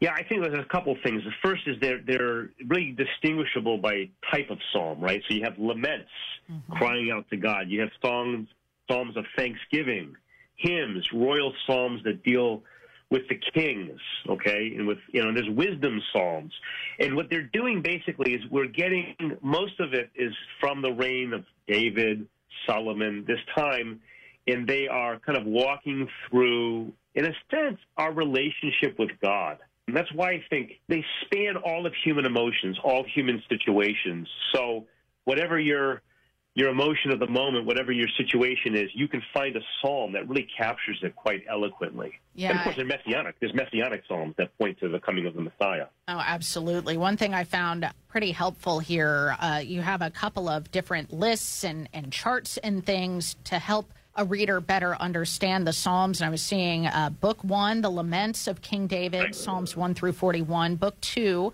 The Rise of the Davidic Kingdom, Psalms 42 through 72. Uh, book three, The Fall of the Davidic Kingdom, Psalms 73 through 89. Book four, Reflections on the Fall and Exile, which would be Psalms 90 through 106. And then book five, The Restoration of the Temple, Psalms 107 to 150, which uh, listeners you can read more about when you get the guide. I want to ask you about the numbering of the Uh-huh. Psalms, Dr. Morrow, because there are certain translations of the Bible that will number them one way and others have them slightly different. What is that all about? Well, so the Latin Vulgate numbers them slightly differently than the Hebrew Masoretic tradition. Well, not the Vulgate, the Septuagint. So the numbering comes in later. They get divided with chapters and verses. So the Greek Septuagint has a different tradition. It's possible it's being based on a different Hebrew tradition, but we're not sure. But so some of those will be depending upon where they're getting it from. So in some of the some of the Catholic translations are numbering them differently than say Jew, the Jewish tradition would. All right, that makes a whole lot more sense. Different translations you might have if you're if you're doing a Bible study with the Psalms. Now, when we talk about the Psalms in the Catholic tradition, it's really hard to overstate how important they are to the liturgy of the church. And they're extremely important because so much of the liturgy is coming right out of the Psalms. And for Catholics, this is important because I think it's one of the ways that the liturgy facilitates reading the Old Testament in light of the New and the New in light of the Old. Because a lot of times, especially we'll see in Advent and elsewhere, the Psalms that we have are references that we understand as pointing ultimately to Jesus. And so I think that's really significant. The Psalms are the most quoted book of the Old Testament in the New. And because of how they relate to Jesus, how Jesus shows their, their fulfillment. You know, I think that's a really beautiful point. When you look at the readings at Mass, they do serve quite often as sort of a, a bridge to see the connection between the first reading and the gospel in particular. That's exactly right. And a couple of the Psalms, Psalm 110, Psalm 22, these are key messianic Psalms. Psalm 110, actually, about Melchizedek, is the most quoted passage of the Old Testament in the New. Really? And it's in reference to Christ. Wow. I was going to ask you what Psalms are. Well, I don't know if it's fair to ask you your favorites, but Mhm. but what would you say are some of the the important Psalms that every Catholic should know? Oh, gosh, there's so many. Psalm 23, right, with the uh, Lord is my shepherd. You have a funeral, Psalm 22, which I think, my God, my God, why have you forsaken me? This great messianic psalm about being pierced in the hands and the feet um, that Jesus quotes in the Gospel of Matthew, for example. Uh, Psalm 110, uh, you are a priest forever, a priest like Melchizedek of old, is very important for New Testament theology in the letter to the Hebrews, but also in our Lord's mouth in the Gospels. Um, psalm 51, probably the most moving penitential psalm in history, right? Have mercy on me, God, in your kindness and your compassion, blot out my offense, which is um, after David committed adultery with Bathsheba. This is his repentance. And it's used every Friday in the divine office in the liturgy of the hours. It comes up a lot in Lent. Psalm 88 is one of my favorite. If you're really suffering, you've lost a loved one, you're really hurt, you don't understand, you're in a lot of pain. Uh, few psalms capture capture that feeling um, than Psalm 88. And the laments are, I think, so important because they give voice to God, to make God present in difficult suffering to which there is no clear answer that we don't understand. I think that's really beautiful. We've been talking to Dr. Jeffrey Morrow, and you can read more about the Psalms with a Catholic guide to the Old Testament. Go to ascensionpress.com slash Old Testament or find it linked at sonrisemorningshow.com. Dr. Morrow, thank you so much. Thank you. You bet. All right, that'll do it. May God bless you and keep you and grant you his peace. Support for Sacred Heart Radio is from Delhi and Harrison Pet Centers with everything your pet needs from guppies to puppies. Offering curbside pickup in store and online shopping at DelhiPetCenter.com. That's DelhiPetCenter.com. Support for Sacred Heart Radio is from Fred Espenschied Plumbing. For plumbing and remodeling, Fred brings 55 years of experience to his work. Licensed in Ohio and Kentucky. Fred Espenschied, your pro-life plumber. 859-441-0950. 859-441-0950. The Comboni Missionaries present the 76th annual Nativity Experience, a family favorite for generations. The birth of Christ is retold in an incredible room-sized animated diorama of the Holy Land. Admission is free. Donations to food banks accepted. The Nativity Experience at the Comboni Mission Center in Anderson. Open 6 to 8 p.m. daily, December 15th through 30th. Closed Christmas Eve and Christmas Day. More information at combonimissionaries.org slash nativity. Support is from Solidarity Health Share. Is inflation making you feel frustrated and out of control when it comes to your expenses? We have a solution. It's Solidarity Health Share. With Solidarity HealthShare, you control what doctors you go to and how much you spend with pricing options that start as low as $384 for families. Take control of your healthcare and your budget with Solidarity HealthShare. 855-954-5688. Solidarity HealthShare.